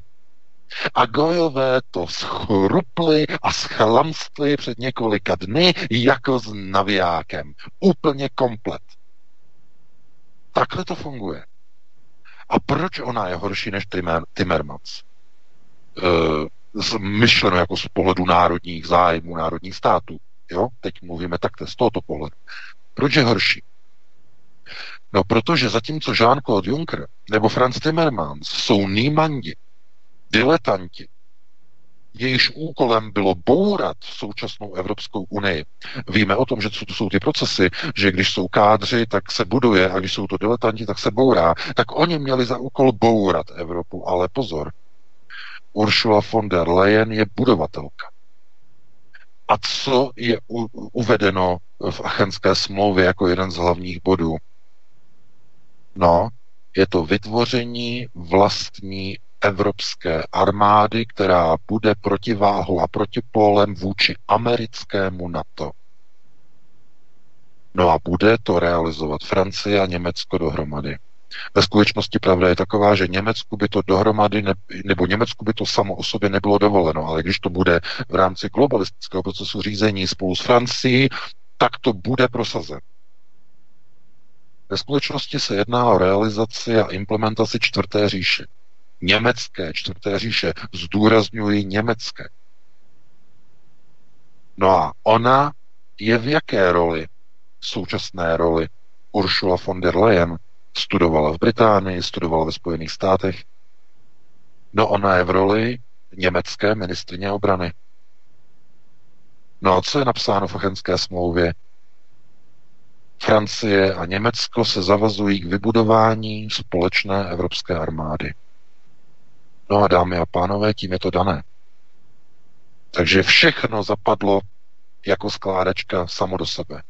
Franz Timmermans byl volavka velkého židovského obchodu. Dali ho na pult, ozval se řev zákazníků, že ne, ne, ne, ne, ne, to my nechceme, to my nechceme. No a protože židovský obchodník věděl, jaká bude reakce hloupého, tupého zákazníka, tak se na to připravil dopředu měla pod pultem připravenou Uršulu von der Leyen, kterou nabídl jako lepší náhradu za ten padělek s názvem Franz Timmermans. Jenže, chápete, důsledky jsou strašlivé. No a e, znovu je velmi důležité učit se, jak fungují židovské procesy řízení. Protože Mluvila o tom i Nadia Savčenko, ale v jiném pořadu. A já jsem jako chtěl udělat nějaké titulky. Není pořád čas. Ona měla několik tady těch pořadů na ukrajinské televizi a tam právě ona říkala, že je zajímavé sledovat to, jak židé v politice se chovají jako ve svých židovských obchodech v Izraelu. A to mě právě hned tady, tady, tady to připomnělo, že my, když jsme tam byli, tenkrát na té návštěvě, tak eh, to už je, už je hodně zpátky, dávno. A e, tak eh, prostě v tomto obchodě s těma cetkama, ty suvenýry, jak tam prodávají, tak e, tohle to mě to připomnělo.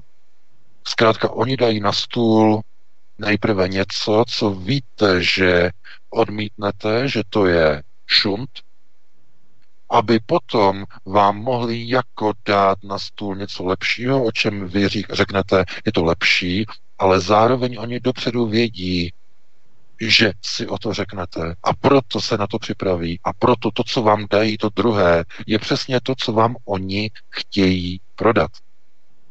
To je ten způsob takzvaných židovských obchodů. No a samozřejmě, že gojové tomu nerozumí, proč oni to takhle dělají, ale uh, oni to takhle právě dělají i v politice. A to, co proběhlo teď před několika dny, to je přesně ono. To znamená systém židovského obchodu. Nejprve dáme nabídku, která je nepřijatelná, aby jsme náho, náho, potom následně mohli ze sebe udělat uh, svatodušní a, a, a, a jakože je to milodár a velké, velké poctivce, že nakonec tedy dáme někoho lepšího z podpultu a vytáhneme Uršulu von der Leyen jako lepší nabídku do toho zlého a nepřijatelného France Timmermans. No, uh, bylo to samozřejmě dopředu připravené, a proč to bylo dopředu připravené, to potvrzuje i to, kdo obsadí druhou nejsilnější pozici eh, v Evropě, to znamená pozici šéfa Evropské centrální banky, to je pro změnu francouzska, je to Christine Lagarde, eh, dnešní šéfka Mezinárodního měnového fondu, no a tím je to dané. no já, když jsem se na to díval a teď jsem si to četl, Když jsme to sledovali, tohleto, a oni říkali, že Christine Lagarde, že to vypadá, že by mohla být šéfkou ECB, tak jsem sprásknul ruce a říkal jsem, no a je hotovo. A takhle rychle jsem to nečekal. Já jsem čekal, že smlouva z Achenu bude prosazována v nějakém komornějším tempu, ale takhle rychle, šest měsíců po podpisu, v obsadě dvě nej, nejsilnější pozice, německou válečnou kandidátkou a francouzskou Rothschildovskou šéfkou, protože ona je od Rothschildu. Christine Lagarde je jejich. To je, to, je, to je důležité zdůraznit, že to je ona. To je od Rothschildu. Rothschild Bank. Christine Lagarde. Takže, že to půjde takhle rychle, eh, to jsem jako netušil. Každopádně věděl jsem, že po skončení evropských voleb, že budou zahájeny procesy eh, budování nové Evropy, ale že to půjde tak snadno. A hlavně, že to bude podporou ze, skup, eh, ze strany skupiny V4, to jsem nepočítal. No, že V4 eh, se postaví za to, aby šéfkou Evropské komise byla Ursula von der Leyen, která sama o sobě měla několik výroků v poslední době a říkala, že je třeba vybudovat evropskou armádu, protože na americké partnery se nedá už spoléhat. To byl ten její výrok, který vyvolal dokonce i velké rozhořčení eh, tady amerického velvyslanectví. Eh, to, to takový zase mini skandál, ona má těch skandálů mimochodem mnohem víc. No, ale zkrátka to ukazuje na, jenom na tu roli, kterou ona plní. To znamená, ona má vybudovat armádu čtvrté říše. To je její úloha. A e, obsazení hm, evropských křesel ještě bude pro, probíhat nebo bude podléhat schvalování Evropského parlamentu, ale prosím vás, to už je jenom formalita. Formalita z toho důvodu, že na schválení Uršuly von der Leyen a Christine Lagarde se dohodli předáci a lídři všech frakcí v Evropském parlamentu zastoupení v Evropské radě. Takže to je, to je to hlavní. A e, proto mě to tím spíš děsí, že všechny vlastně země V4 e, se vlastně vyslovili pro Uršulu, Uršulu von der Leyen. A to z toho důvodu, že si asi mysleli, že je daleko přijatelnější než ten než ten prostě bík v té ohradě, který, nebo, nebo ten toreador, který tam vběhne s tím červeným hadrem a mává před očima prostě toho rozdivočelého bíka s nápisem V4, eh, tak eh, místo něho tam poslali někoho prostě jiného, aby neprovokoval, ale ve skutečnosti eh, už to vůbec není toreador. Ursula von der Leyen je řezník. Ta pojede podle jiných principů. Ona, konec konců, ona je velmi, nebo byla velmi blízká s, s Henrym Kissingerem. To znamená s tím největším jestřábem, kterého si můžete představit, který prosazuje takovou tu, řekněme, uh, můžeme to říct takovou tu nad globální politiku, která jako by se zdá, že by mohla být proamerická, ale pozor, ona není. Kissinger je globalista. Globalista v tom hlavním pojetí sionistické globalizace, i když mnozí si ho třeba dávají do rovnítka uh, s americkými neokony, zcela chybně, mimochodem, zcela chybně, tak on je globalista. Sionistický globalista. To je důležité. A ona je s ním jedna ruka, nebo byla s ním jedna ruka. Oni teď už, jako, když se na ní podíváte, tak uh, ona, Ursula von der Leyen, de facto, ona vždycky někam přijede, ona podepíše nějakou dohodu, uh, jako ona se usmívá, ona je uh, jakoby přívětivá a tak dále a tak dále, ale ve skutečnosti ona je v pozici té šéfové, která se nezakecá. Proto ta éra těch, který destruují a rozbíjejí, ta jakoby odezněla a teď už je takzvaně zbouráno a je potřeba budovat nové, novou Evropu. A proto nasadili svého kádra, budovatelského kádra. Bilderberg nasadil Uršulu von der Leyen do čela Evropské komise. No, e, takže teď si vezměte, že ono to bude muset ještě dojít všem lidem, co vlastně se stalo. I těm alternativním stranám bude muset dojít, že místo změny v Evropské unii, takzvaně k lepšímu, v skutečnosti budou procesy evropské integrace mnohem brutálnější a mnohem horší. Ano, bude to reforma, ale s cílem reformovat současnou Evropskou unii, takzvaný model Schengenu, do modelu Achenu. To je ta reforma. A to je to neuvěřitelné chucpe. A z jakého důvodu? No především z toho důvodu, že všechny ty strany, které kandidovaly do toho Evropského parlamentu, budou spolupachateli tohoto reformního procesu pod vedením Uršuly von der Leyen příštích pět let. Přesně před tímto jsem varoval před evropskými volbami. To si možná pamatujete, si pustíte ty naše pořady. To znamená, ano, reforma byla od začátku plánována, ale ne na zlepšení pro národního ukotvení členských států EU, ale naopak na jejich destrukci a na vybudování vlastní evropské armády, která samozřejmě bude protiváhou takzvaného transatlantického souručenství Severoatlantické aliance.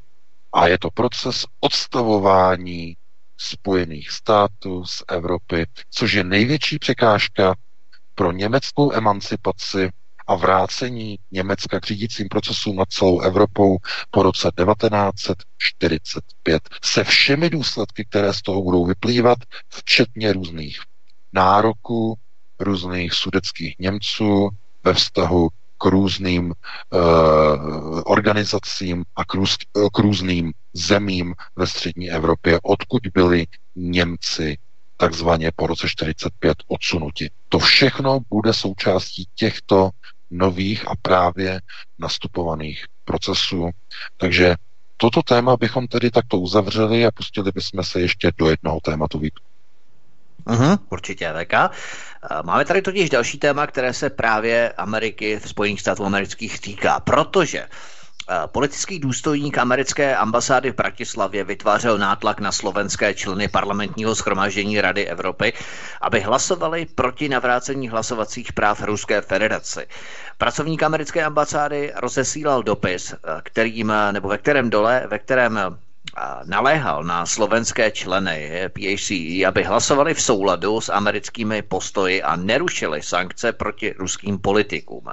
Skandál odhalil Luboš Blaha, poslanec Slovenské národní rady za smer sociální demokracie a vedoucí delegát Slovenska v PACE.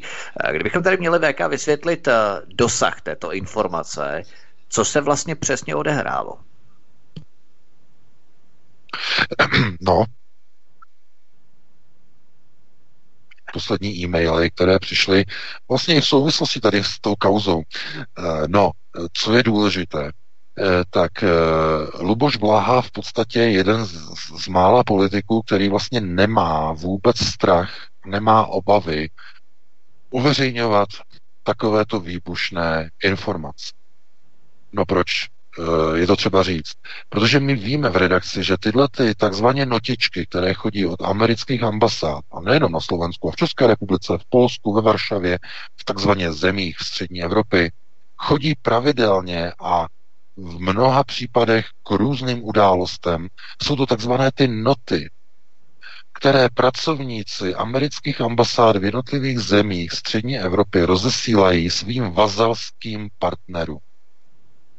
To znamená, jakým způsobem mají politici, poslanci, europoslanci, eh, hostitelské země v Evropě, jakým mají reagovat na určité politické procesy, jaké mají eh, dělat, eh, nebo jakým způsobem mají koncipovat tiskové konference, jaký mají dělat eh, takzvané tiskové zprávy, tisková prohlášení, jak se mají stavět k jednotlivým problémům. To znamená, my víme, že tady tyhle ty notičky takzvaně chodí pravidelně eh, z americké ambasády eh, na úřad vlády v Praze pravidelně. Ale zatím nikdo neměl odvahu tyhle ty dokumenty publikovat. Tohle je poprvé. Poprvé, kdy někdo z poslanců v Evropě si dovolil tenhle ten interní nátlakový dokument důstojníka e, americké ambasády e, takzvaně uveřejnit.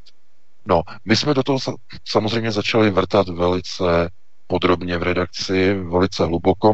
No a začali jsme vytahovat určité informace o e, tomto pracovníkovi. E, tenhle ten pán, který se jmenuje celým jménem Aaron Michael Singletary, tak je kádrem, který vystudoval uh, americkou univerzitu, Hopkinsovu univerzitu na pozici nebo v oboru takzvaného krizového řízení nebo krizového managementu a mezinárodního obchodu. I hned poté ale nastoupil do pracovního, do, do pracovního nasazení a do pracovní pozice amerického ministerstva zahraničí. A od té doby prošel Ekvádorem, Eh, prošel prací ve Washingtonu, prošel eh, kanceláří v Japonsku, pracoval eh, v Číně a jeho poslední nasazení, to hlavní, vlastně centrální nebo nejdůležitější, je práce pro nejvyšší americký špionážní a dozorový útvar takzvané, uh, oni tomu říkají, uh, globa, operační centrum uh, globální pohotovosti nebo globálního řízení. Můžete si to představit něco, jako je generální uh, štáb tajných služeb. To je centrum ve Spojených státech, do kterého se scházejí informace z celého světa od dvou největších amerických tajných služeb pro práci v zahraničí. A domácí samozřejmě. Je to americká CIA, která zajišťuje takzvanou operativu, to znamená získávání informací v zahraničí operativní cestou a druhá organizace je to Americký úřad pro národní bezpečnost, který zajišťuje tyto informace v elektronické podobě. To znamená, jeho nasazení je spíše technologické, technologického systému eh, v elektronické komunikaci, eh, telefony, eh, satelity a tak dále a tak dále. To znamená, tyhle ty informace přicházejí do této centrály a tento pan Aaron Singletary tam pracoval jako svodkař. Vyhodnocoval svodky. Nebo watch officer. Je svodkař. Takže e, to je člověk, který de facto, kromě toho, že pracuje pro e, americká mise v zahraničí, tak má velice blízko k americkým tajným službám. No a jeho pozice Eh, v Bratislavě, podle vlastně těch stránek, které tam jsou, tak on je starší politický důstojník pro politické záležitosti. Eh, v sovětské armádě se jim říkalo takzvaní staršinové politruci. Staršina politruk. To znamená, tuto pozici v americké administrativě eh, nebo v rámci americké ambasády v Bratislavě zastává tento, tento člověk.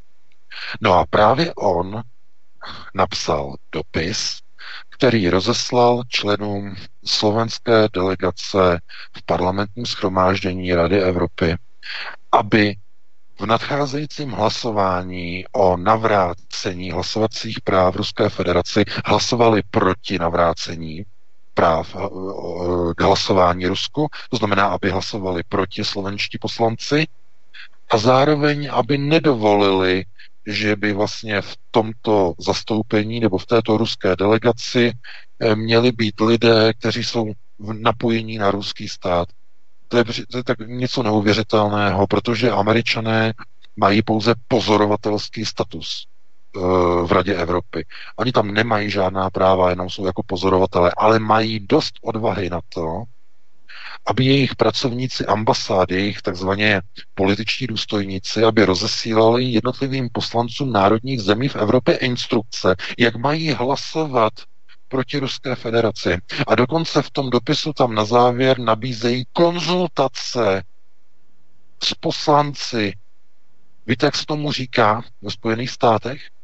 Tomu se říká collusion. To znamená, to je přesně to, z čeho obvinují Donalda Trumpa, že se scházel e, s ruským nebo jeho lidi, ne on osobně, ale jeho lidi jako Michael Flynn, že se před volbami prezidenta scházeli s velvyslancem ruským uh, Sergejem, teď nevím, jestli Sergej, jméno křesní nevím, Kysliakov, takže se s ním setkal. Takže to byla koluze. No ale tady je to přece úplně to samé. Politický důstojník americké ambasády v podstatě provozuje koluzi, to znamená snaží se ovlivňovat legislativní proces slovenských poslanců, respektive delegátů v Radě Evropy. To je něco tak neuvěřitelného, tak neuvěřitelné vměšování do vnitřních záležitostí, že by z toho měly být vyvozeny důsledky.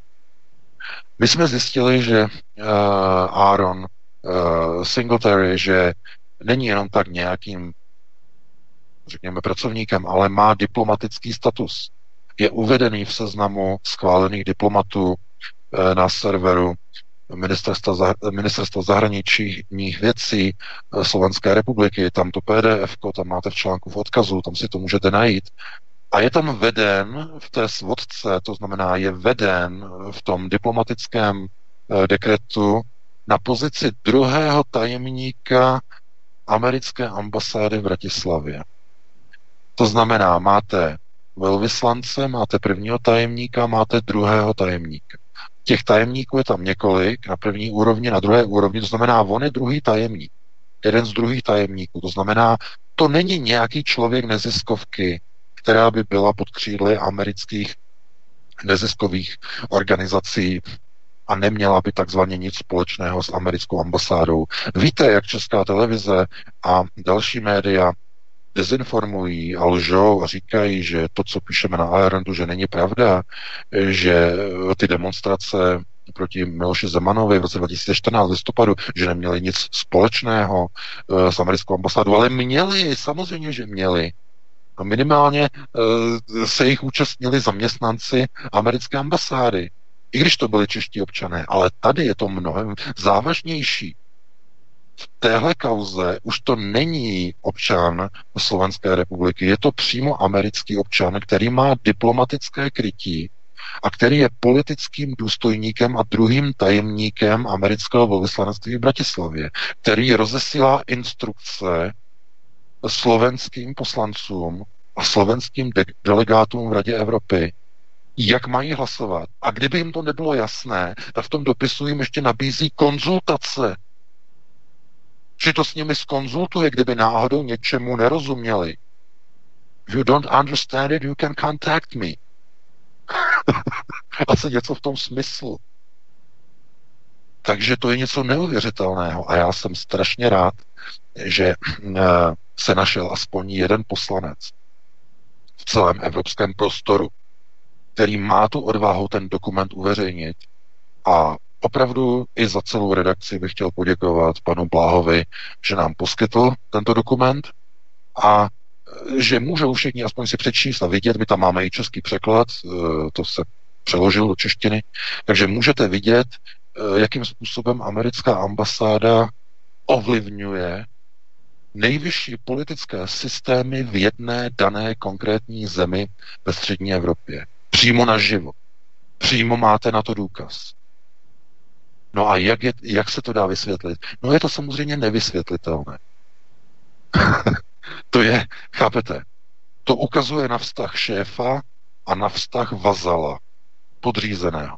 Víte, oni považují tady ty středoevropské země za země afrického typu, rozvojové země. No víte, ono to není daleko od věci, protože Česká republika byla eh, před dvěma lety zařazena zpátky mezi rozvojové země bankou JP Morgan kvůli ratingu a tak dále. Takže ano, rozvojové země.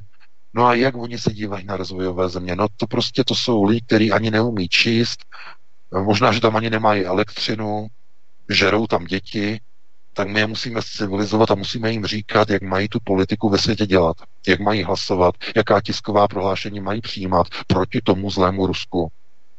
Protože oni bez, bez nás by se asi ani vůbec ani nepohli. Takhle oni se dívají na jednotlivé státy v Evropě. Tímhle tím způsobem. Takže uh, víte, tohleto, kdyby všichni poslanci byli ochotni zkrátka uveřejňovat tyhle ty materiály, tak by to bylo skvělé, protože by se ukázal, jakým způsobem je politické řízení a politická moc eh, v jednotlivých zemích střední Evropy naprosto kontrolována americkou zahraniční mocí. A vy se potom nemůžete divit, že ten ministr eh, zahraničí nebo že ten minister uh, spravedlnosti, ten pelikán, že potom na přání, vyjádřené přání Rona Paula v poslanecké sněmovně mu poslušně a servilně vydá Evgenie Nikulina, který v té době byl stále v ochraném asilovém řízení českých soudů to znamená, Pelikan porušil české zákony, vydal azylovaného člověka, který byl v azylovaném řízení, vydal ho, porušil zákon, jenom aby vyšel vstříc těm Američanům. Dovedete si představit tu servilitu, kolik takových notiček, jako teď eh, bylo odhaleno eh, díky slovenskému poslanci, tak víte, kolik takových notiček denně nebo týdně chodí jednotlivým členům vlády, jednotlivým poslancům, ale dokonce i jednotlivým státním zastup, zástupcům, i jednotlivým uh, lidem na různých jiných státních úrovních. Co mají dělat, jak se mají postavit k některým věcem, uh, k některým kauzám a tak dále a tak dále. To znamená, to není žádná suverén, jako suverénní politika. To není žádný suverénní stát. Stát, který si nechává posílat od politruka, od amerického staršiny, eh, takzvaného politického důstojníka, notičky svým vlastním poslancům a členům Rady Evropy, jak mají hlasovat, a nejsou podniknuty žádné kroky k nápravě, no tak to znamená, že to je konec národních států. To znamená, že ta lojalita, ta servilita je už tak hluboká, je tak jak se říká lidově, zažeraná, jako ta špína, že já mám jenom otázky, eh, nebo otázku na to, jestli se to podaří někdy takzvaně rozseknout, jestli se to podaří někdy takzvaně odstranit, eh, kdy tohle to skončí. To znamená, že jednotliví politici budou skutečně a opravdu dělat pro národní politiku a nenechají se ovládat a manipulovat různými notami které posílají různí političtí důstojníci z jednotlivých ambasád. Podívejte se na ten článek, přečtěte si ho, podívejte se, jak to vypadá, jaká je realita, jak fungujeme ve střední Evropě v roce 2019. Jak fungujeme jako národy, minimálně český a slovenský, 30 let po takzvané sametové revoluci. Američané nám práskají byčem nad hlavou a říkají, co naši poslanci, naši zastupitelé mají říkat, mají dělat, koho mají vydávat do, do USA, e, jak mají hlasovat a jaké rezoluce, jaká tisková prohlášení mají jednotlivé státní úřady vydávat ve vztahu třeba k Ruské federaci. 30 let po revoluci jsme se dočkali toho, že jsme v daleko horším postavení než v roce 89 a před rokem 89, kdy naše dvě země, Československo spadalo pod takzvaný sovětský eh, nebo sovětskou sféru vlivu.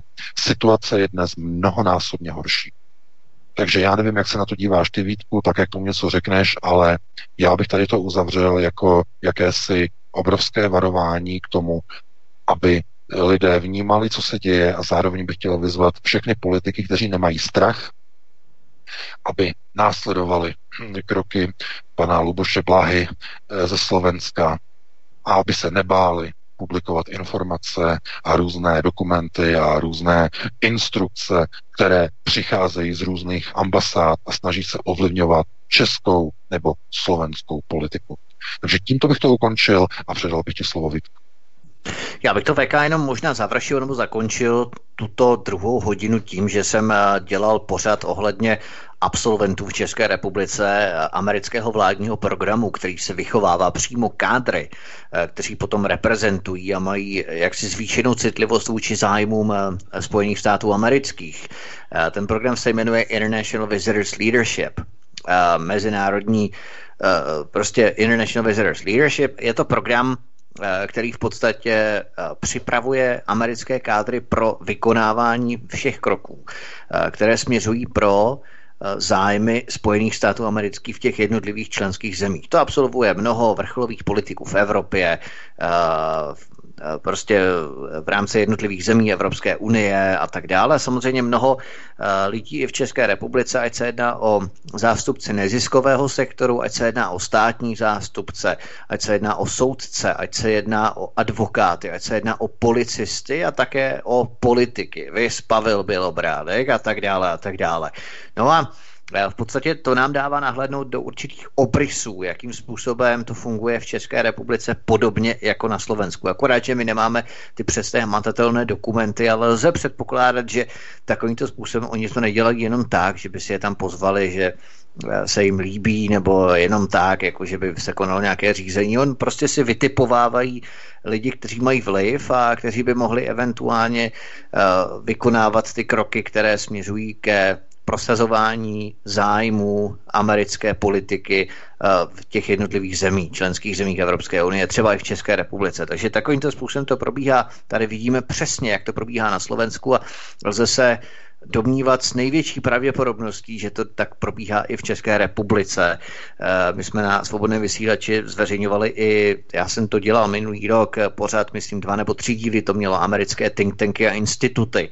A tady jsem mapoval vlastně těch největších 15 nebo 16 amerických think tanků a institutů, které působí v České republice. Od Aspenu přes Severo až po věci po instituty další, dalších rozměrů, nejenom transparenci nebo amnesty, ale i další, které působí tady v České republice v rámci českých divizí. Samozřejmě jsme to směřovali na české divize.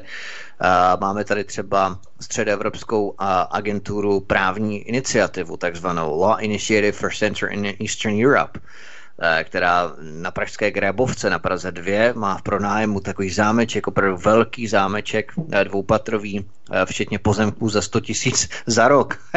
to za nějakých 8,5 tisíce za měsíc. Jo to je za garzonku, to neplatíte ani jedna jedničku tady v Praze. Jo? A oni mají v celý zámeček, dvoupatrový, velký, včetně pozemku na Praze 2, myslím, že to na Grébovce.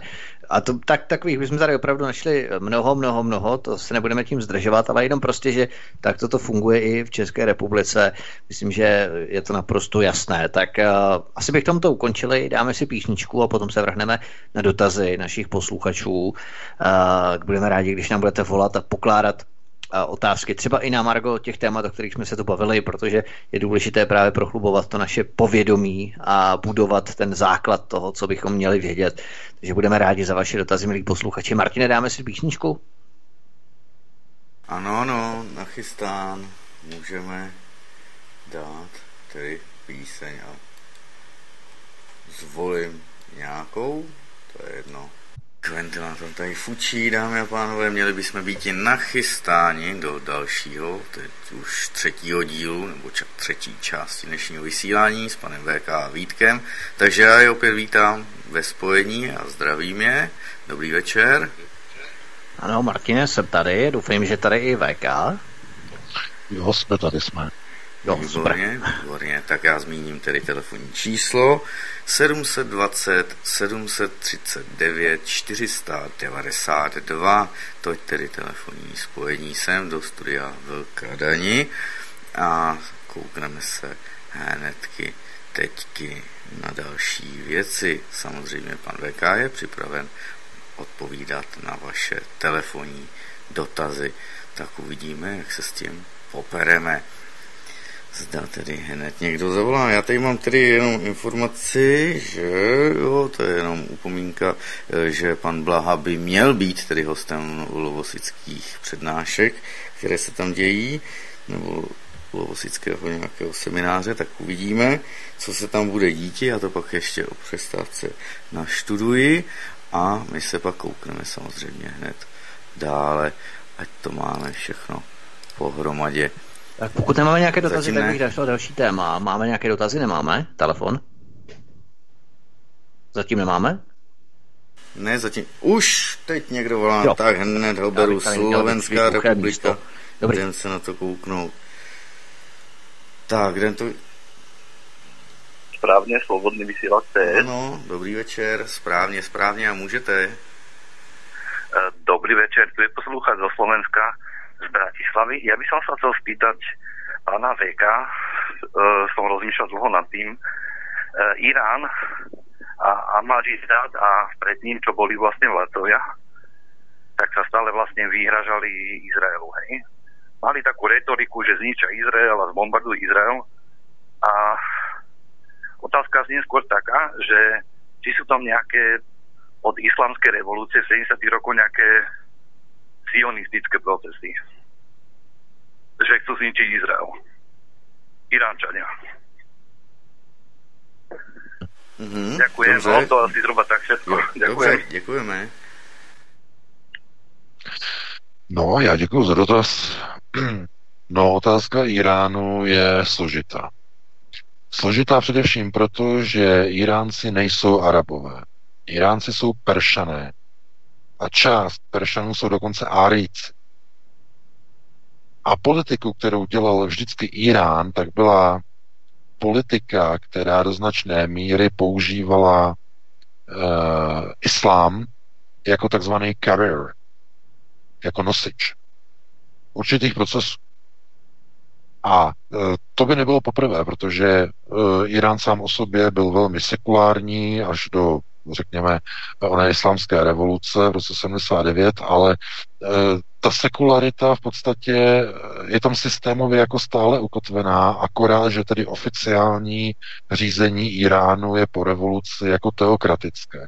Nicméně, co se týče toho nepřátelství k tomu Iránu, problém je v tom, že tím, čím je Irán pro Izrael, to znamená jako hrozba číslo jedna, tím samým je Rusko pro Spojené státy. Pokud dokážete pochopit, jaký je, jaké, jakou pozici pro Spojené státy má Rusko, tak v tom okamžiku dokážete pochopit i, jakou pozici hraje Irán ve vztahu e, k Izraeli. Jinými slovy, Izrael nedokáže ospravedlnit své zbrojení a svoji agresivní politiku bez existence Iránu. Stejně jako Spojené státy nedokážou ospravedlnit své zbrojní závody, své mamutí zbrojení, kdyby nebyla existence Ruska. Tohle je na opravdu dlouhou diskuzi a ta nenávist je do značné míry v Iránu takzvaně genuine, je unikátně původní, je opravdová, opravdová skutečná. Ale já mám pochyby, jestli na těch procesech nejvyššího řízení v Iránu, jestli tohle to stále ještě platí, protože do značné míry vidíme, že eh, Irán politicky se, posu, eh, se posunuje velmi, velmi blízko eh, procesům globalizace a globálního řízení a to je proces sionistický.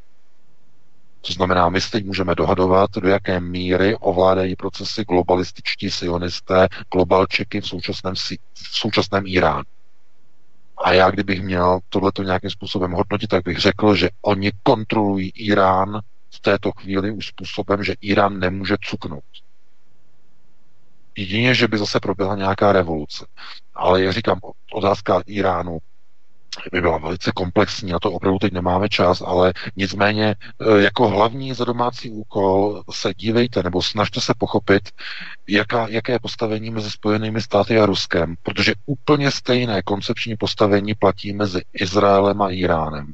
Bez Iránu by Izrael nebyl vojensky tam, kde je dnes. To je to důležité. Takže takhle abych to uzavřel, tu otázku. A jestli máme nějakého dalšího volajícího na telefonu. Máme hned ho připojuji, svobodný vysílač, dobrý večer. Dobrý večer, tady posluchač Moravy, zdravím vás, zdravím svobodný vysílač. Chtěl bych poděkovat uh, Vítkovi a i panu VK za informace, které nám dáváte a které, nám, které máte jistě vydřené, protože pro nás makáte naplno, to je vidět evidentně. Stejně jako zase my jako posluchači uh, zasíláme příspěvky jiné dary, a děkuji vám za to všechno, co nám tady dáváte a předkládáte za informace. A rád bych se zeptal, jestli můžu Martina jenom krátce, ano, ne, zda, dále moderuje uh, pořady s panem VV Pjakinem nějakým způsobem a potom bych měl otázku na pana VK a na Vítka víceméně stejnou. Uh, vypadá to, že situace ohledně těch uh, skupování pozemku, respektive vracení pozemku Němcům a sudeťákům a tak dále, může rozbít eh, Českou republiku jako takovou, tak bych se rád zeptal chlapí, jak je možné tady proti tomuto se bránit, krom toho, že tady na úrovni rodiny děláme, co můžeme a systém nám ty rodiny úspěšně rozbíjí, tak jak my proti tomuto se můžeme bránit, když nejsou možné psát petice, nebo to nemá smysl podle Vítka, jak, co s tím můžeme dělat. Já vám děkuji za odpověď, chlapí, a budu poslouchat.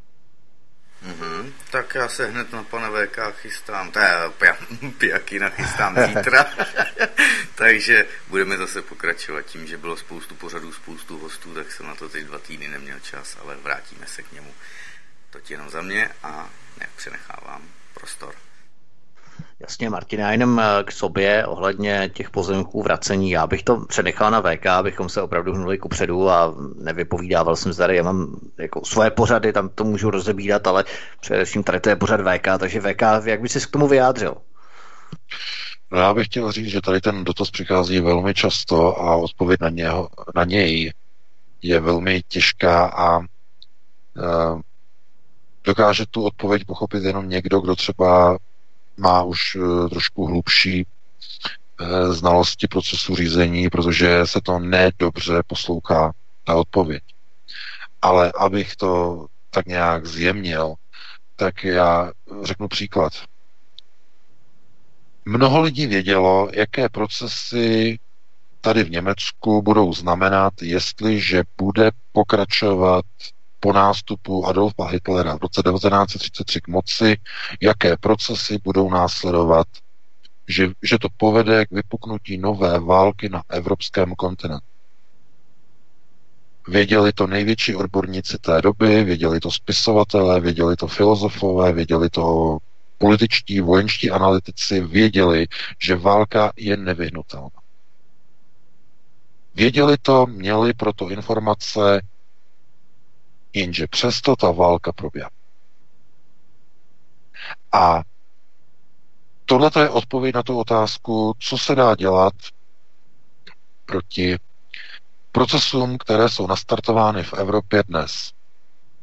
To znamená realizace nové Evropy, nástup nových konceptů řízení, budování čtvrté říše, odstavování americké blokády po roce 45, myšleno blokáda německých procesů řízení v Evropě, emancipace německého nebo franko-německého systému řízení. Tohle je, je v následujících nejbližších letech připraveno a nachystáno v Evropě. Problém je v tom, že, že stopku tomuto procesu nedokáže eh, nastavit nikdo, stejně jako to nedokázali lidé ve 30. letech zastavit Adolfa Hitlera. Je to jednosměrný proces, který je těžkotonážního charakteru. Nedá se ten tanker zastavit. Je rozhodnuto, že nabourá do pobřeží, že způsobí paseku, masakr, ten proces je daný. Výhodou lidí, kteří vědí, co se stane, je v tom, že se dokážou na ty procesy připravit. Co proti tomu se dá dělat, je pouze to, co já neustále říkám, že je potřeba zachránit životy. Ten tanker se nesnažte zachraňovat, ten svojí setrvačností jede. Evropu nemůžete zachránit, ale musíte se pokusit o záchranu vlastních rodin, vlastní civilizace, vlastního národního ukotvení, vlastního života. Protože pokud to neuděláte, ten tanker vás stáhne sebou. Z tohoto důvodu je tak důležité eh, vysvětlování řídících procesů, aby lidé se nesnažili dělat práci, která je zbytečná, takzvanou sisyfovskou práci, aby se vrhli do procesů, které mohou sami ovlivnit. A to, co vy můžete ovlivnit, jsou procesy na první prioritě. Názorově vzdělávací, světonázorově vzdělávací priorita řízení, výchova dětí. To je tam, je schována ta, ta záchrana národa, tam je schován ten, ten klíč k záchraně národních tezí. Protože když vychováte své vlastní děti, aby si uchovali národ ve svých srdcích a ve svých myslích, tak národ bude zachráněn, i když ta loď stroskotá. To je důležité.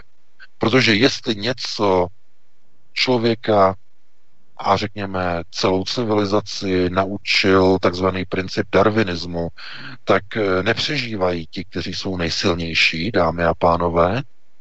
To není hlavní teze darwinismu.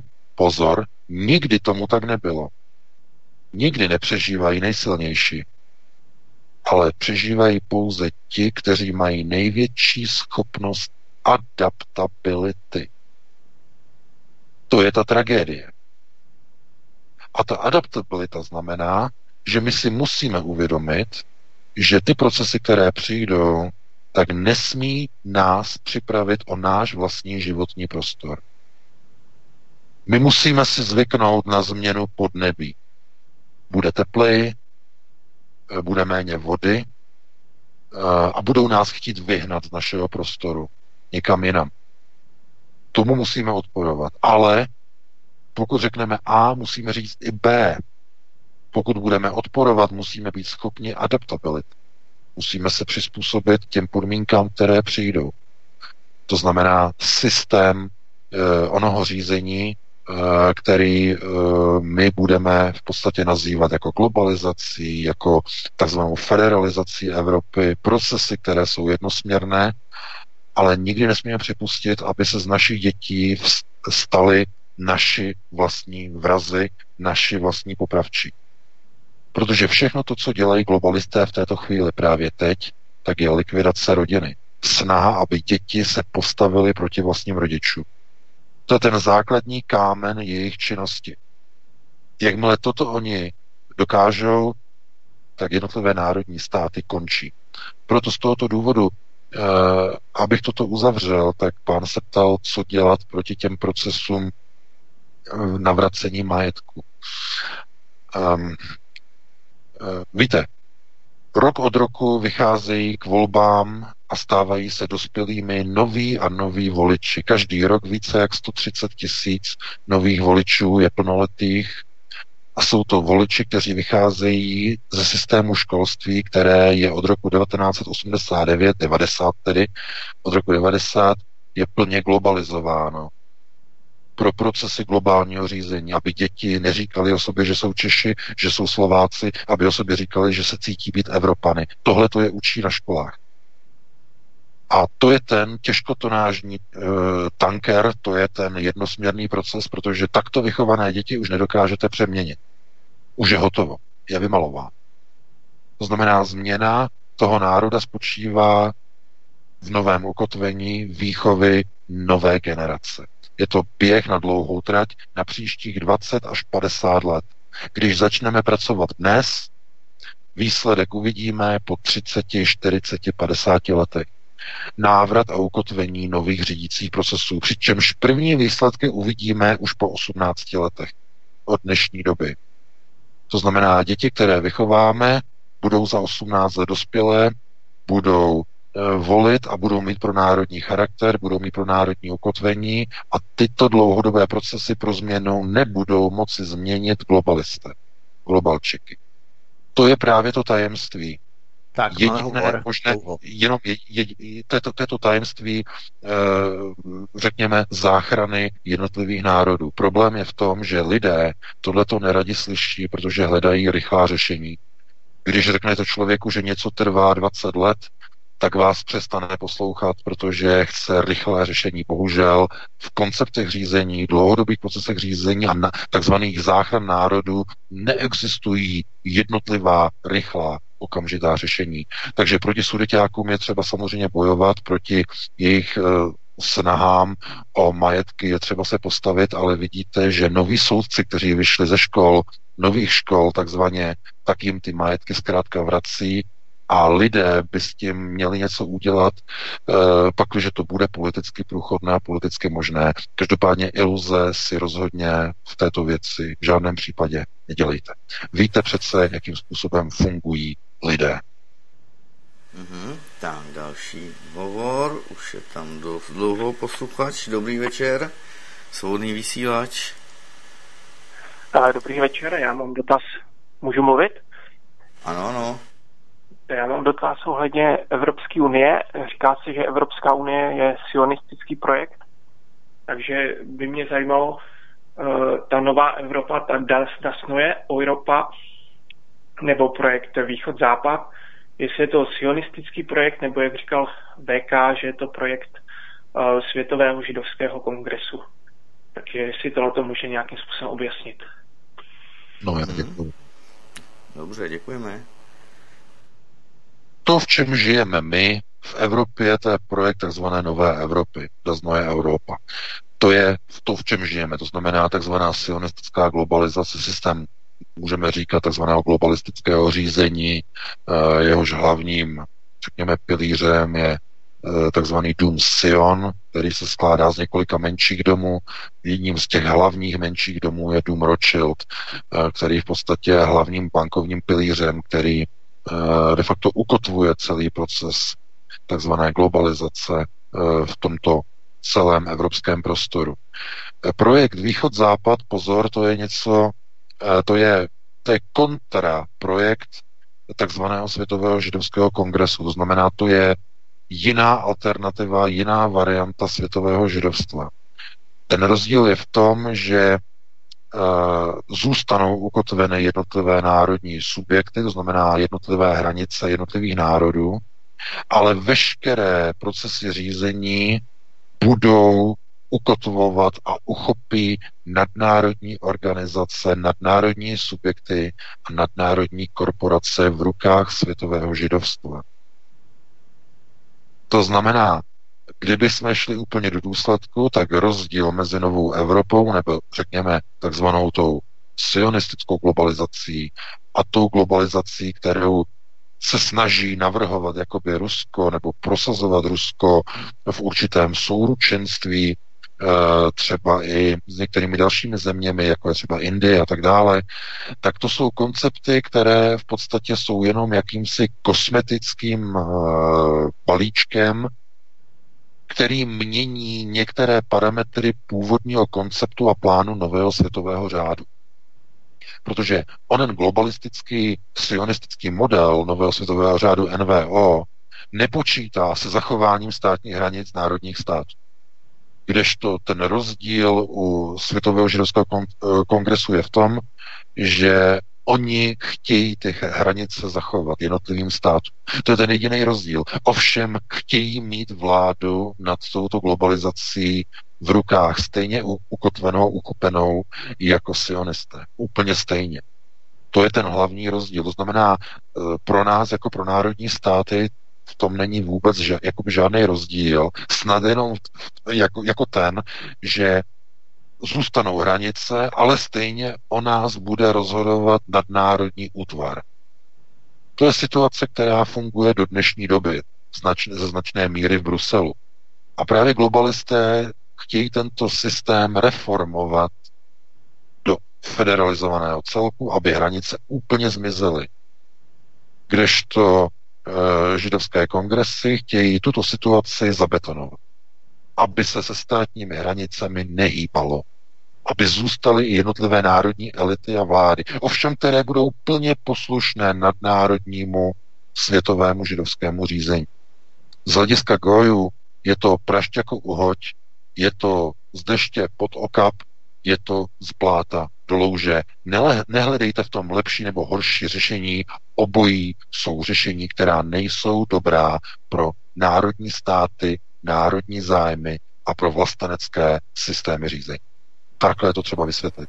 Takže dáme prostě dalšímu volajícímu, jestli máme teda někoho. Máme, máme, někdo by tam měl být, takže já ho připojuji. Svobodný vysílač, dobrý večer. Dobrý večer, eh, prosím vás pěkně. Eh, já bych chtěl reagovat na to poslední vysílání a chtěl bych sem panu VK i tím vašim kolegům dát takový tip. Eh, to se jmenuje Ausgleichsamt. Ještě jednou opakuji Ausgleichsamt.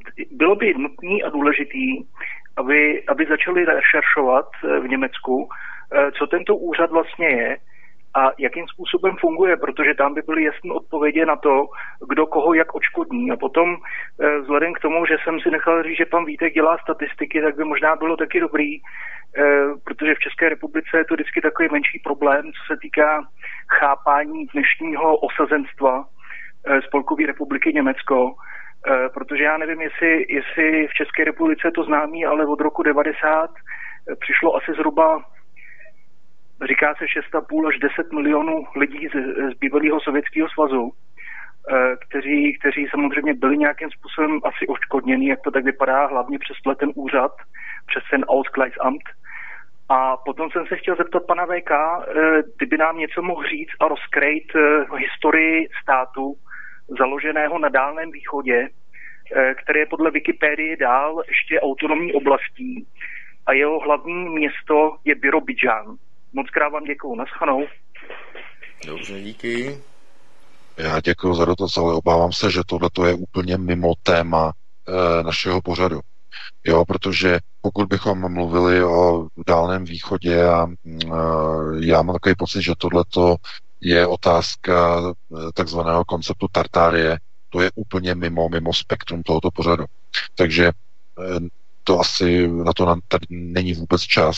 No a co se týče očkodňování a vlastně toho, kolik přišlo takzvaně Rusů, pán e, zřejmě myslel po rozpadu Sovětského svazu, kolik se přesunulo Rusů e, do západních zemí, jestli takhle tomu rozumím, nebo e, takhle velká část Rusů se přesunula samozřejmě do Izraele. Hned po rozpadu Sovětského svazu, to pozor, to ani bych neříkal do Evropy, jako spíš do Izraele. Polovina Izraele dneska je ruská mimochodem, nebo minimálně procesy řízení jsou tam do značné míry ruské, ale v Levě tam dokonce říká, že jako já zavolám, on říkal, já zavolám Benji, Benjimu a on to pro mě zařídí.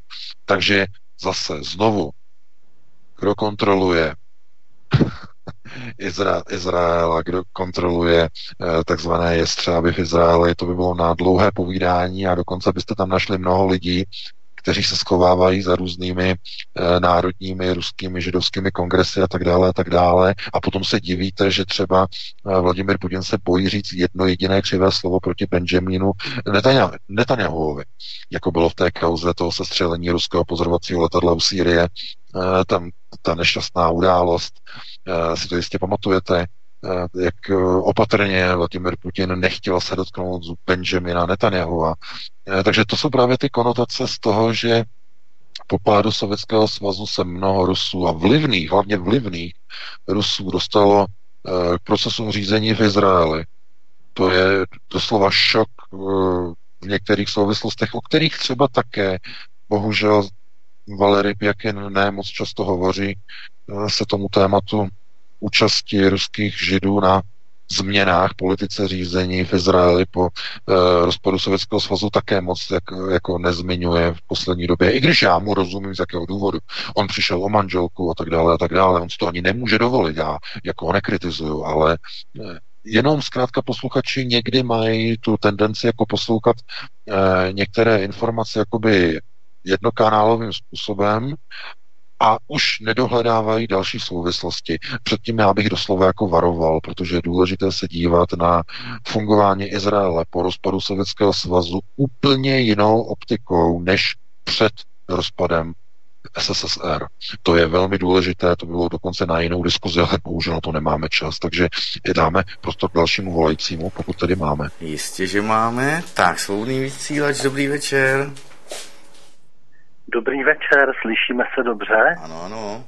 Ano, dobrý Tady večer. volá, tady volá Julek Stachová, Julek Šuster teda Stachová. Eh, Já se na začátku jenom krátce musím omluvit.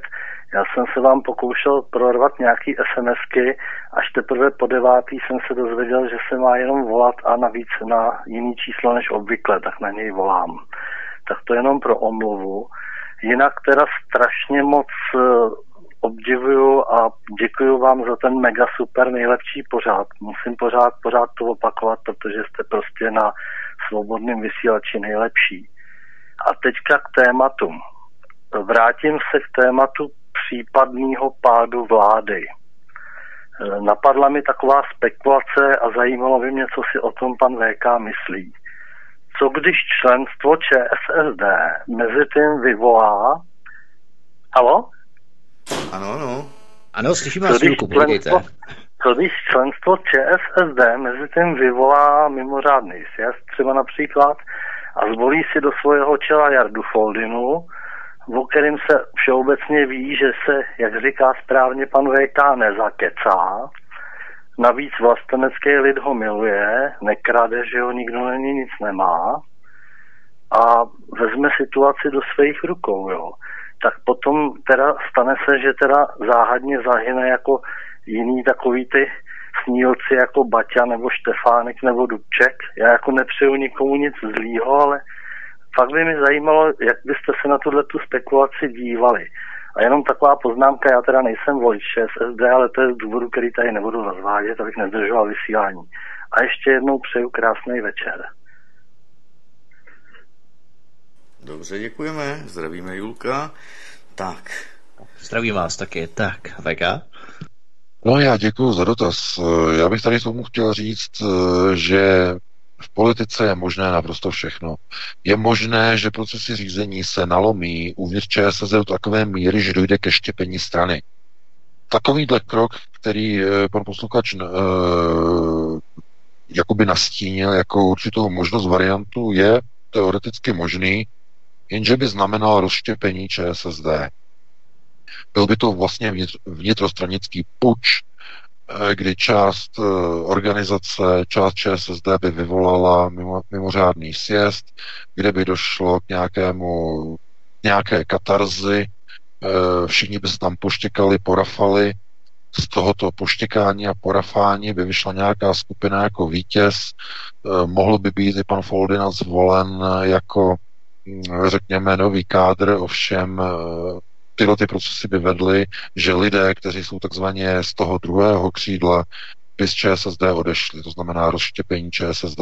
Navíc tenhle ten proces je, prosím vás, středně dobého eh, horizontu. Svolat mimořádný sjezd eh, jakékoliv politické strany je věc minimálně, pří, jenom přípravný výbor vypracoval nebo musel by pracovat minimálně tři až čtyři měsíce. E, nejdříve by bylo možné z takový sjezd svolat, a teď budu jenom plácat, ale před Vánoci. Před Vánoci listopad, možná počátek prosince nejdřív. A to je příliš dlouho na řešení současné politické situace. To znamená, žádný mimořádný sjezd tuto situaci nevyřeší. Tuto situaci vyřeší buď e, plynutí času, to znamená velmi rychlého č- plynutí času v následujících dnech, že prostě někdo podá demisi, odejde z vlády a tím to padá, a nebo se na té schůzce příští pátek 12 v Lánech, kde se sejde Jan Hamáček, Antonín Staněk s prezidentem Milošem Zemanem, stane zázrak. Uh, oni dva prvé jmenovaní se mezi sebou usmíří a uh, tahle ta krize prostě vypuplá, utichne jenom tím způsobem, že zkrátka Jan Hamáček přestane požadovat odvolání Antonína Staňka, což v této chvíli dnes v pátek nebo v dnešní den je naprosto vyloučené, protože to znovu zopakoval dnes uh, Jan Hamáček, že on neuvažuje nepřipouští si vůbec, že by Antonín Staněk nebyl odvolán. Neexistuje, že by nebyl odvolán. Jinými slovy, ta situace je zabetonovaná a pokud se nestane zázrak, tak příští pátek eh, bude takzvaně hotovo, ale on o tom hovořil už Jan Hamáček v té souvislosti, že hned po víkendu, po tom 12., to znamená někde v pondělí 15., eh, že svolá předsednictvo Eh, ČSSD, kde se bude hlasovat o setrvání vlády. To znamená 15. nebo 16. na tom začátku dalšího týdne, toho přes příštího, bude, myslím, jasno, jestli ČSSD bude, bude pokračovat ve vládě, to znamená ustoupí ze svého požadavku na odvolání Antonína Staňka, nebo budeme mít před sebou nové předčasné volby. Tak máme dalšího posluchače. Ano, ano, máme a už ho zapojuji, připojuji svobodný vysílač. Dobrý večer. Dobrý večer. Tady posluchačka z Prahy. Já mám jenom takovou menší poznámku. Jak, jo, jak říkal pan VK, že vlastně nemá Jan Hamáček moc, jako čím by zdůvodnil to odvolání eh, toho ministra Staňka. Takže já jsem sama přímo slyšela Jana Hamáčka, kde na dotaz, proč ho jako vlastně chtějí odvolat, tak on říkal, že důvodem není, že odvolal Jiřího Fajta, ale to, že špatně komunikuje s kulturní frontou a nemá jejich podporu. Tak to je jenom všechno, to jsem slyšela na vlastní uši. Děkuju, tak přeju hezký děkuju. večer a děkujem pěkně. Mějte No, se děkuju. krásně taky. Tak to opravdu děkuji za tuto informaci, to si budu muset najít někde v médiích, protože to je opravdu jenom potvrzení toho, co jsem říkal. Ano, s kulturní frontou špatně komunikuje, jistě s s havlistickou frontou špatně komunikoval, tak ho museli odvolat. To je, to je přesně ono, to je to, co vlastně ani nejde vlastně vysvětlit normálním lidem. Ano, ano, je to důvod pro havlisty a pro kavárenskou frontu, je to samozřejmě důvod velmi zásadní, že, že, že, že nekomunikuje dobře a tak dále a tak dále. Ale já myslím, že tohle je přesně to, jakým způsobem se kope hrob eh, sociální demokracii. Sama demokracie sociální si takto tímto způsobem kope hrob, protože já si opravdu, opravdu mám tam otazník nad tím, jestli Jan Hamáček uh, tohleto dělá kvůli tomu, že musí, anebo jestli je to součást nějakého plánu na likvidaci sociální demokracie. Protože každému musí být jasné, že v této situaci a v této chvíli to žádný pozitivní plusový výsledek pro tu stranu mít nebude, ať to dopadne jakkoliv. ČSSD ztratí. V této kauze ztratí. Tak i onak ztratí a vyjde jako poražená strana. Pokud tohle je součást nějakého plánu, tak opravdu jako lituji ty voliče, protože uh, znovu je tam, jak jsem říkal v první hodině, celé mi to připadá, že je to plán na vybudování uh, úplně nové levicové partaje neoliberálního střihu, kdy nejprve úkolem je proces destrukce skrze dosazení diletantů, jako v Evropské unii konec konců. To znamená, nejdřív dosadíte diletanty, kteří mají rozbíjet, a potom, když je hotovo, nasadíte kádry, kteří mají budovat. Tenhle ten proces Evropské unie se kopíruje i do nižších procesů jednotlivých národních zemí a právě teď to vidíme v sociální demokracii. Bohužel. Dobře, dobře. Tak, máme další hovor. Svobodný vysílač, dobrý večer. Dobrý večer, tady eh, je posluchač Tom z Brna. Slyšíme se? Ano, ano. Ano, slyšíme. Ta, eh, tak, chlapi, chtěl bych vám poděkovat uh, za vaši činnost. Doufám, že někdy v budoucnu to bude po zásluze oceněné. A můj dotaz na pana VK je uh, ohledně Švýcarska. Chtěl jsem se zeptat, jestli ve Švýcarsku probíhají stejné procesy destrukcí evropských zemí jako všude v Evropě, protože v některém pořadě eh, pan VK zmínil, že tam některé rodiny dávají své děti do nějakých speciálních škol, aby nebyly ovlivňovány na této úrovni. Takže děkuji za dotaz, budu poslouchat a hodně štěstí do další práce, chlapi. No, Zdravíme, zdravíme do Brna, zdravíme do Brna. Tak. No, ke Švýcarsku to je důležité říct jednu věc. Eh, já kdybych to měl přirovnat. Eh, Švýcarsko bude nedotčeno, nebo je jakoby chráněno historicky. Konec konců víte, že za světových válek bylo Švýcarsko neutrální a tak dále. A proč? Z jakého důvodu? No, protože všichni takzvaně můžeme říkat židé, to znamená sionisté, ale i etničtí, všichni podnikatelé, bankéři, obchodníci, no všichni mají ve Švýcarsku schované své kasičky. To znamená, oni potřebují v tom Švýcarsku klid na práci, nebo ne na práci, klid pro své uložené penízky. To znamená, zatímco celá Evropa bude hořet v plamenech ve válce, ať už to byla druhá světová válka, kdy hořela celá Evropa, tak Švýcarsko bude ušetřen. Protože tam mají kasičky. Světoví židé, nejenom oni, ale i šlechta mimochodem, která je také už vlastně pokrevně čistě jenom, téměř skoro jenom židovská, nebo prostoupená židovským systémem, e, řekněme, původu, genetického původu. Takže tam oni mají schováno všechno a proto z tohoto důvodu oni tam nedovolí rozvratné, rozbrojné procesy. No, ono to dává logiku a smysl.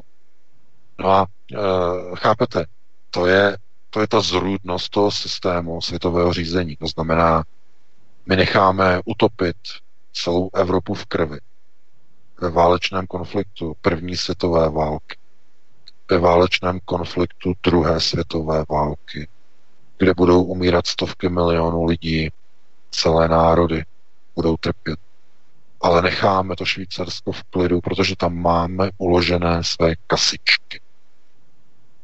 Takhle třeba se dívá na Švýcarsko a proto Švýcarsko je takovou výjimečnou zemí historicky. A tuhle tu úlohu si ještě udrží nějakou dobu.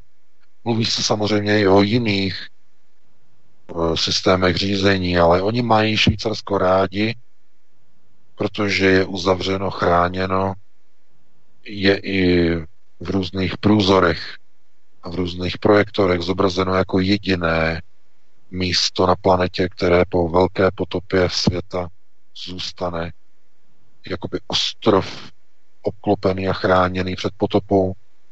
Uh, to, to, je to, oni do toho zanášejí i takové různé jako okultní prvky, mystické prvky, uh, proč oni vlastně vidí Švýcarsko jako jeden z hlavních v podstatě pilířů své moci. To znamená, že oni chtějí, aby tam byl klid, aby tam měli svoje majetky, aby tam měli svoje e, takzvané bohatství skované a když je zlé, tak tam odjedou.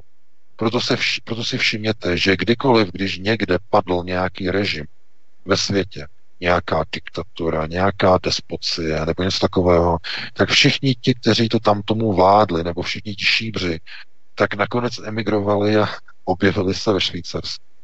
A proč co tam dělali? No přiletěli... Hovor ze Spojených států jenom, jo. Já, bych, já, já, chci jenom říct, já chci jenom říct, že prostě oni do Švýcarska přiletí za svými kasičkami, které si tam postupně posílali. Takže to je ta hlavní role Švýcarska, abyste si nevykreslili Švýcarsko jako nějakou zázračnou zemi, která stojí na krávě milce a na nějakých čokoládách a tak dále a tak dále. To je hlavně kasa nosatých. Takhle to můžeme říct, jo, na tvrdo, Švýcarsko. Takže dáme prostor dalším. Dobře, svobodný vysílač, dobrý večer. Dobrý večer, posluchačka z Arizony. Ja by som sa chcela spýtať, neviem, či sa môžem spýtať, ohľadom uh, smrti Heinricha. Vieme, že ho postrelili parašutisti naši z Česka, áno, ale on nezomrel okamžite, zomrel o niekoľko dní neskôr. Či náhodou pán VK nevie viacej podrobnosti, či nebol vlastne zavraždený v tej nemocnici. Ďakujem, nepočutie. Děkujeme. Tak. No, já děkuji za dotaz. Tohle to právě je součástí té nové knihy, a, nebo té chystané, zdůraznuju, chystané nové knihy, potom někdy v září vyjde. A tohle je na dlouhé téma, které je hodně jako odkloněné od tématu nebo politického tématu tohoto pořadu. Co, jenom, jenom velmi krátce, abych teda jenom velmi kratičce k Heidrichovi. Heydrich samozřejmě zemřel oficiálně tedy na sepsy, to znamená na zánět, který utrpěl po střepině, která vlastně infikovala organismus Reinharda Heydricha, on potom v horečkách zemřel, přestože se původně měl uzdravovat a to je právě ten bod, ten moment, kdy lékaři nebo i historikové e, mají takové otazníky nad tím, co se vlastně stalo. To znamená, že on se uzdravoval, uzdravoval a když přijel německý lékař, tak najednou už se neuzdravoval, ale zemřel.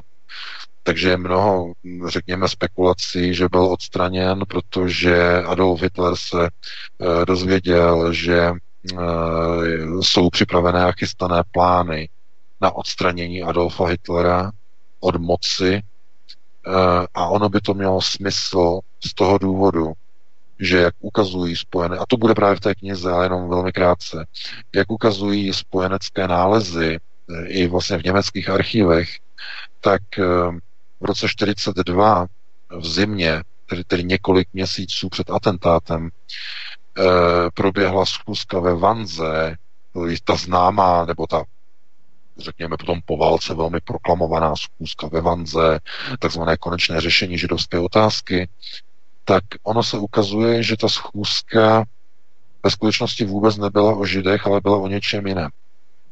Byla o odstranění Adolfa Hitlera od moci z nějakých důvodů protože nedodržel určitou, určité systémy dohod, které byly před válkou učiněny z, tehdy můžeme říkat s těmi, kteří financovali nástup Adolfa Hitlera k moci ve 20. a především počátkem 30. let.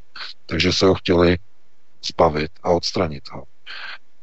Tohle to právě já rozebírám v té nové knize, protože jsou tam otazníky, v mnoha ohledech, jestli tohle je ta varianta, která je opravdová, skutečná, protože něco, pokud bychom ji přijali, tak by to úplně měnilo potom pohled na průběh celé druhé světové války, na roli Adolfa Hitlera a tak dále, a tak dále. Bylo by to na dlouhé povídání, nemáme čas, musíme dát prostor dalšímu volající. Výborně, akorát se připoju. Tak svobodný vysílač, dobrý večer. Můžete vypnout rádio. Halo, halo. Tak, kdo volá? Zdravý večer.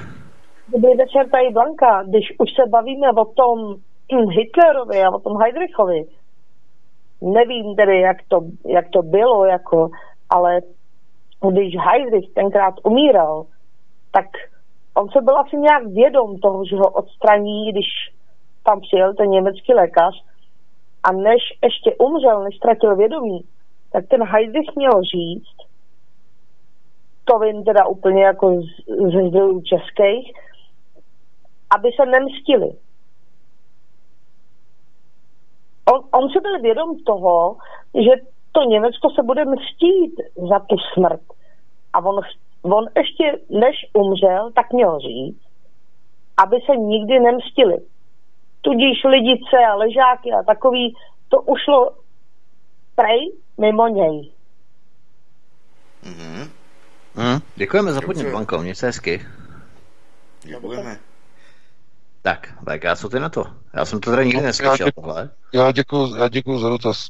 E, tam samozřejmě, já tady to už slyšel trochu v jiné variantě.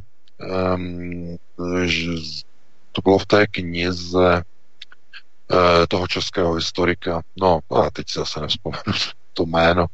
Eh, zkrátka tam to bylo uvedené tak, že vlastně Adolf, teda Adolf, eh, Reinhard Heydrich, eh, když vlastně umíral, tak měl v podstatě dát instrukce, jakým způsobem postup, pokračovat ve správě takzvaného protektorátu a jedním z nich, z těch příkazů mělo být, že se nesmí žádným způsobem zastavit vojenské válečné úsilí a nesmí se tedy nikdo takzvaně mstít nebo Eh, zasahovat proti českému dělnictvu. To je tam v té, té knize uvedeno. Eh, to znamená, aby to nenarušilo zbrojní válečnou výrobu. To znamená, nemají probíhat prostě protesty a procesy, e, řekněme, té armády, aby nějakým způsobem třeba nezačala genocidu třeba českého národa, což samozřejmě, že Heydrich mohl tušit, že něco takového může nastat, takže z tohoto důvodu, aby válečné úsilí pokračovalo, tak eh, měl vlastně upozornit, aby se to nedotklo českých dělníků, kteří pracovali na válečném úsilí eh, v německém, nebo tehdy v protektorátním eh, průmyslu pro potřeby Německa. Takže to jsem opravdu četl, to je v té knize uvedeno a jestli řekl něco v nějakém jiném smyslu, v nějaké jiné konotaci, to je možná nějaká součást nějakého výkladu nebo nějakých, řekněme, určitých pohledů na historické souvislosti, možná i nějaký překlad nějakého výroku německého, který třeba byl přeložený nějak jinak, než byl myšlen a tak dále, tak dále. Jak říkám, tohleto je věcí pohledu, ale eh, role eh, Reinharda Heydricha stala opravdu někde úplně jinde, než oficiálně bylo deklarováno. Jeho úloha se změnila ve chvíli, kdy proběhla schůzka ve Vanze bez vědomí Adolfa Hitlera, což je zdokladováno. Ta schůzka proběhla bez jeho vědomí a je velmi pravděpodobné, že on to, po, po, že Adolf Hitler se to dozvěděl a považoval to za puč, eh, protože um, Adolf Hitler byl velmi paranoidní a když to proběhlo za, za jeho zády, tak bylo rozhodnuto, že bude odstraněn při nejbližší příležitosti, bude pomoženo tomu, aby, aby byl takzvaně odstraněn. Eh, v mnoha ohledech by to dávalo smysl, protože to, co potom proběhlo v roce 44 eh, v létě 22. června v v takzvaném vlčím doupěti v Polsku, tak eh, to znamená atentát na Heidricha, eh, teda atentát na Adolfa Hitlera, ten bombový útok v bunkru, tak tam to ukázalo, že skutečně ta konspirace má reálné podklady a v roce 44 se ta konspirace naplnila. To, že v roce 42 už ve Vanze proběhly procesy Eh, a Hitler o nich nevěděl. To pouze ukazuje z historického hlediska, že už tehdy neměl Adolf Hitler pod kontrolou vysoké představitele NSDAP a takzvané nacistické partaje. To je to hlavní. Takže dáme prostor dalšímu volajícímu, pokud tady máme. Máme, máme. Svobodný vysílač, dobrý večer. Halo, halo. Tak, možná poslouchá a teď neslyší. Tak nevím. Tak posluchač nám asi nevydržel, tak pokud nikdo nezavolá, tak já bych možná vyplnil to místo, protože abychom tu neměli nějaký hluchý prostor. Tak eh, já bych se tě VK ještě ptal na Frontex. A protože Frontex uvolnil výbušné záběry z dronu, které zachycují pašování krimigrantů z Afriky do Itálie, protože ti migranty jsou na moři překládaní s lodí pašeráků na malé čluny ale potom mohli být deklarovaní jako trosečníci a podle námořního práva neziskové lodě potom znovu naloží z těch člunů motorových, na kterých byly přeloženy těch pašeráků, ale už i jako nebohé migranty, kteří stroskotali na nefunkčních motorových člunech ve středozemním moři. Takže je tady jasné, že se nejedná o žádné uprchlíky, ale o pašování ekonomických krimigrantů. E, v podstatě o tom mluvíme pořád. Ale chci se tě zeptat zase, když do toho budeme trošku šťourat, tak proč Frontex v této chvíli při formování nové tvrdší Evropy, budování nové Evropy a tak dál, tak pod taktovkou Německa, Francie, tak zásadní průlomové video uvolnil vůbec. Proč to zveřejnili? Eh, opravdu krátce, protože už nám zase někdo volá, tak eh, to video, to, to, to video bylo uveřejněno na nátlak uh, italské vlády a na nátlak Matea Salvinio. On totiž věděl, on se dostal k informacím, že Frontex disponuje těmito uh, záběry z dronu a Frontex byl donucen uh, tento záběr velmi krátký, nebo tyto krátké záběry uvolnit, ale zase není tam všechno. Frontex tedy vyhověl tomu nátlaku, ale uveřejnil jenom tu část, kde je vidět ta překládka. Už tam není vidět ta nakládka na neziskovou loď.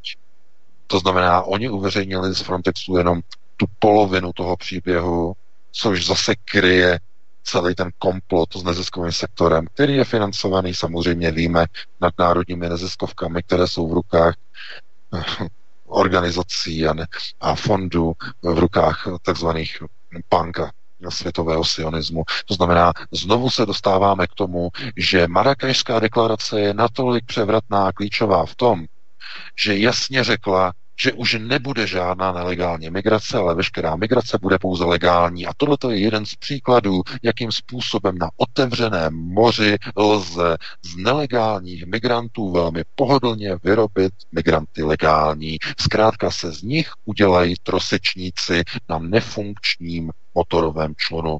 Neziskovky je zachrání, ubozí trosečníci a je hotovo, je vymalováno. Takže takhle, takhle vlastně fungují procesy. Ale dáme prostě dalšímu volajícímu, protože máme, myslím, na telefonu. Tak, tak, asi poslední hovor. Tak svobodný vysílač, dobrý večer. Dobrý večer, posluchačka z Prahy. Já mám na pana VK takový dotaz.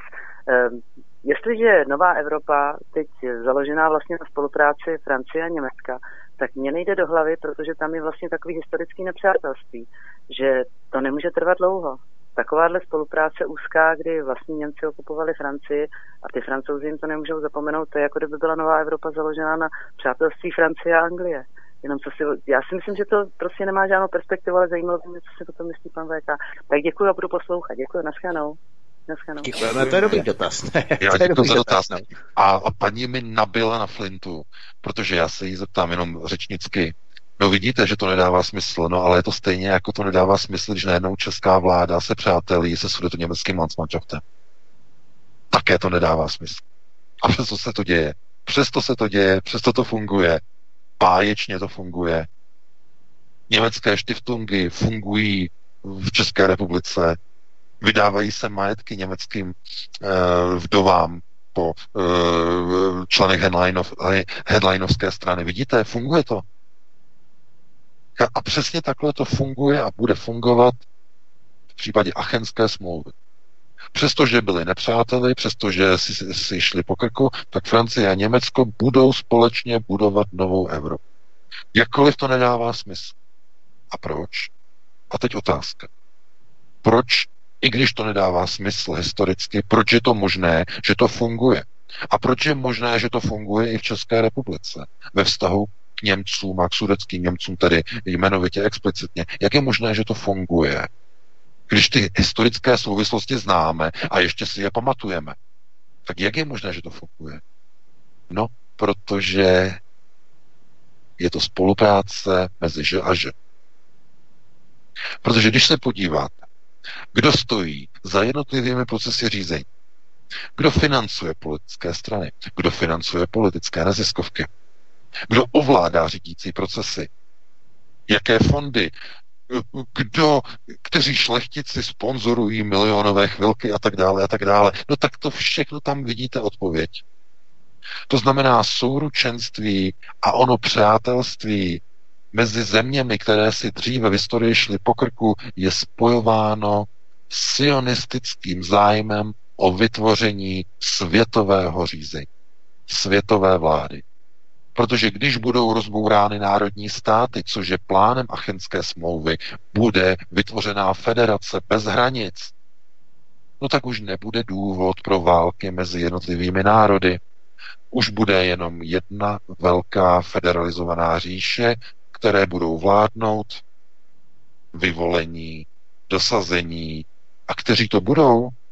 No takoví lidé jako Ursula von der Leyen, hosté Bilderbergu, lidé jako Emmanuel Macron, eh, kteří pracovali pro The Rothschild Bank, lidé jako Ursula von, von, von der Leyen a lidé, kteří e, jsou takzvaně vycvičení a vyškolení, aby správně kádrově dokázali prosazovat koncepty nové Evropy. To, že to nebude dávat smysl z historického hlediska, nikoho už nezajímá. Naopak na první prioritě bude vyžadováno, aby došlo k přepisování dějin, aby se zapomnělo, kdo byl útočník a kdo byl oběť.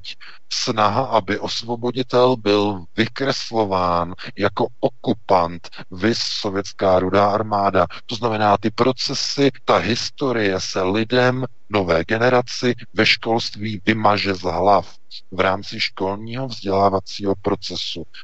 A tyhle ty kroky již byly zahájeny. To znamená, nedívejte se na historii, jestli něco dává smysl. Teď je rozhodující, že se buduje nová Evropa, která bude součástí e, nového plánu na světovou vládu, takzvaného NVO, to znamená národní, to znamená e, světové vlády, nového světového řádu, a všechny kroky a všechny procesy v celé Evropě tomuto plánu musí ustoupit stranou a všechny procesy budou tomuto plánu podřízeny. Proto už se nehraje na to, že někdo mezi sebou válčil. Už se nehraje na to, že jednotlivé národy si šly po krku v první a druhé světové válce. Ne, teď už se hraje podle jiných not, podle jiných konceptů. Hlavním bojovým úkolem je rozbití národních států a hranic skrze procesy eurofederalizace. A hlavní vůdcovskou roli v tomto procesu bude mít e, Francie a Německo ve společném, takzvaně tandemovém řízení systému a procesů v Evropě. Takže tímhle tím bych to ukončil. Máme dvě minuty po 22. hodině. Já bych se rozloučil tedy s tebou, Vítku, i s tebou, Martine, eh, všem posluchačům. Eh, děkuji za pozornost. Doufám, že i dnes vás naše povídání eh, zaujalo, že to bylo zajímavé. No a uslyšíme se opět za týden od 19 hodin. Opět přineseme aktuální témata za uplynulý týden. Pro tuto chvíli vám tedy přeji krásnou dobrou noc. Já se taky připojuju, VK, děkuji moc za pořád. Martine, tobě za vysílání, milí posluchači, za to, že jste to s námi vydrželi, že jste nám volali a kladli pilně otázky, zajímav, které vás zajímají. No a my se budeme těšit příští pátek o 19 hodin a jenom stručně pozvu na příští středu, a příští středu 10. ano 10. července budeme vysílat od 19 hodin tady u nás na Svobodné vysílači první díl z letního cyklu série pořadu s Radkem Novotným, inženýrem Radkem Novotným, eh, zakladatelem nadačního fondu Pravda o vodě, Pravda o vodě CZ ohledně vody, ohledně privatizací zisku z vody, ohledně zahraničních koncernů, ohledně sucha, prostě kompletní série cyklus pořadu, které se budou věnovat vodě přes celé léto a možná i v září uvidíme, jak nám ta témata vydrží, protože o té vodě by se dalo hovořit opravdu mnoho a mnoho, takže zveme vás na středu 10. července od 19 hodin na Pravda o vodě CZ. Radek Novotný bude hostem na svobodném vysílači několikrát během léta a samozřejmě budeme spolupracovat samozřejmě i dále přes rok. Takže děkuju, eh, Martine, měj se hezky, VK taky, milí posluchači, děkujeme, zachovejte nám přízeň, sdílejte nás prosím na sociálních sítích eh, z YouTube, kam za chvíli umístíme tento pořád. No a my se budeme těšit příští pátek. Hezký večer díky. Také, také, dámy a pánové, mějte se krásně, já už jenom tedy předám Jardovi Hladělovi noční prout Rádia Meta a můžete dále poslouchat a šířit. Mějte se krásně, dobrou noc a samozřejmě zůstaňte naladění. Děkujeme za jakoukoliv podporu, ať už je skutečně jakákoliv finanční, hmotná, třeba i energetická, myšlenková a tak dále a tak dále. Letáky, všechno máte dovoleno, jak bylo žádáno ohledně Aliance národních sil, tak další věci, tak samozřejmě tady za svobodný vysílač máte plné právo všechno sdílet. Jdeme na to, mějte se krásně a já se loučím, uslyšíme se tady v neděli. A koukneme se tedy zpět na otázky Valerie Viktoroviče Pěkina. No a když jsme dneska měli ten svátek, tak jsem přemýšlel, že dám asi dva roky starou reprízu e, pořadu ohledně těch našich věrozvěstů, prý, že to slovanských, jo, Cyrilka s Metůdem, takže tady mám dva roky starý pořad a bylo by dobré se k němu vrátit, tak uvidíme, jestli na to vyzbyde čas. Mějte se krásně, naslyšenou a někdy samozřejmě i na viděnou.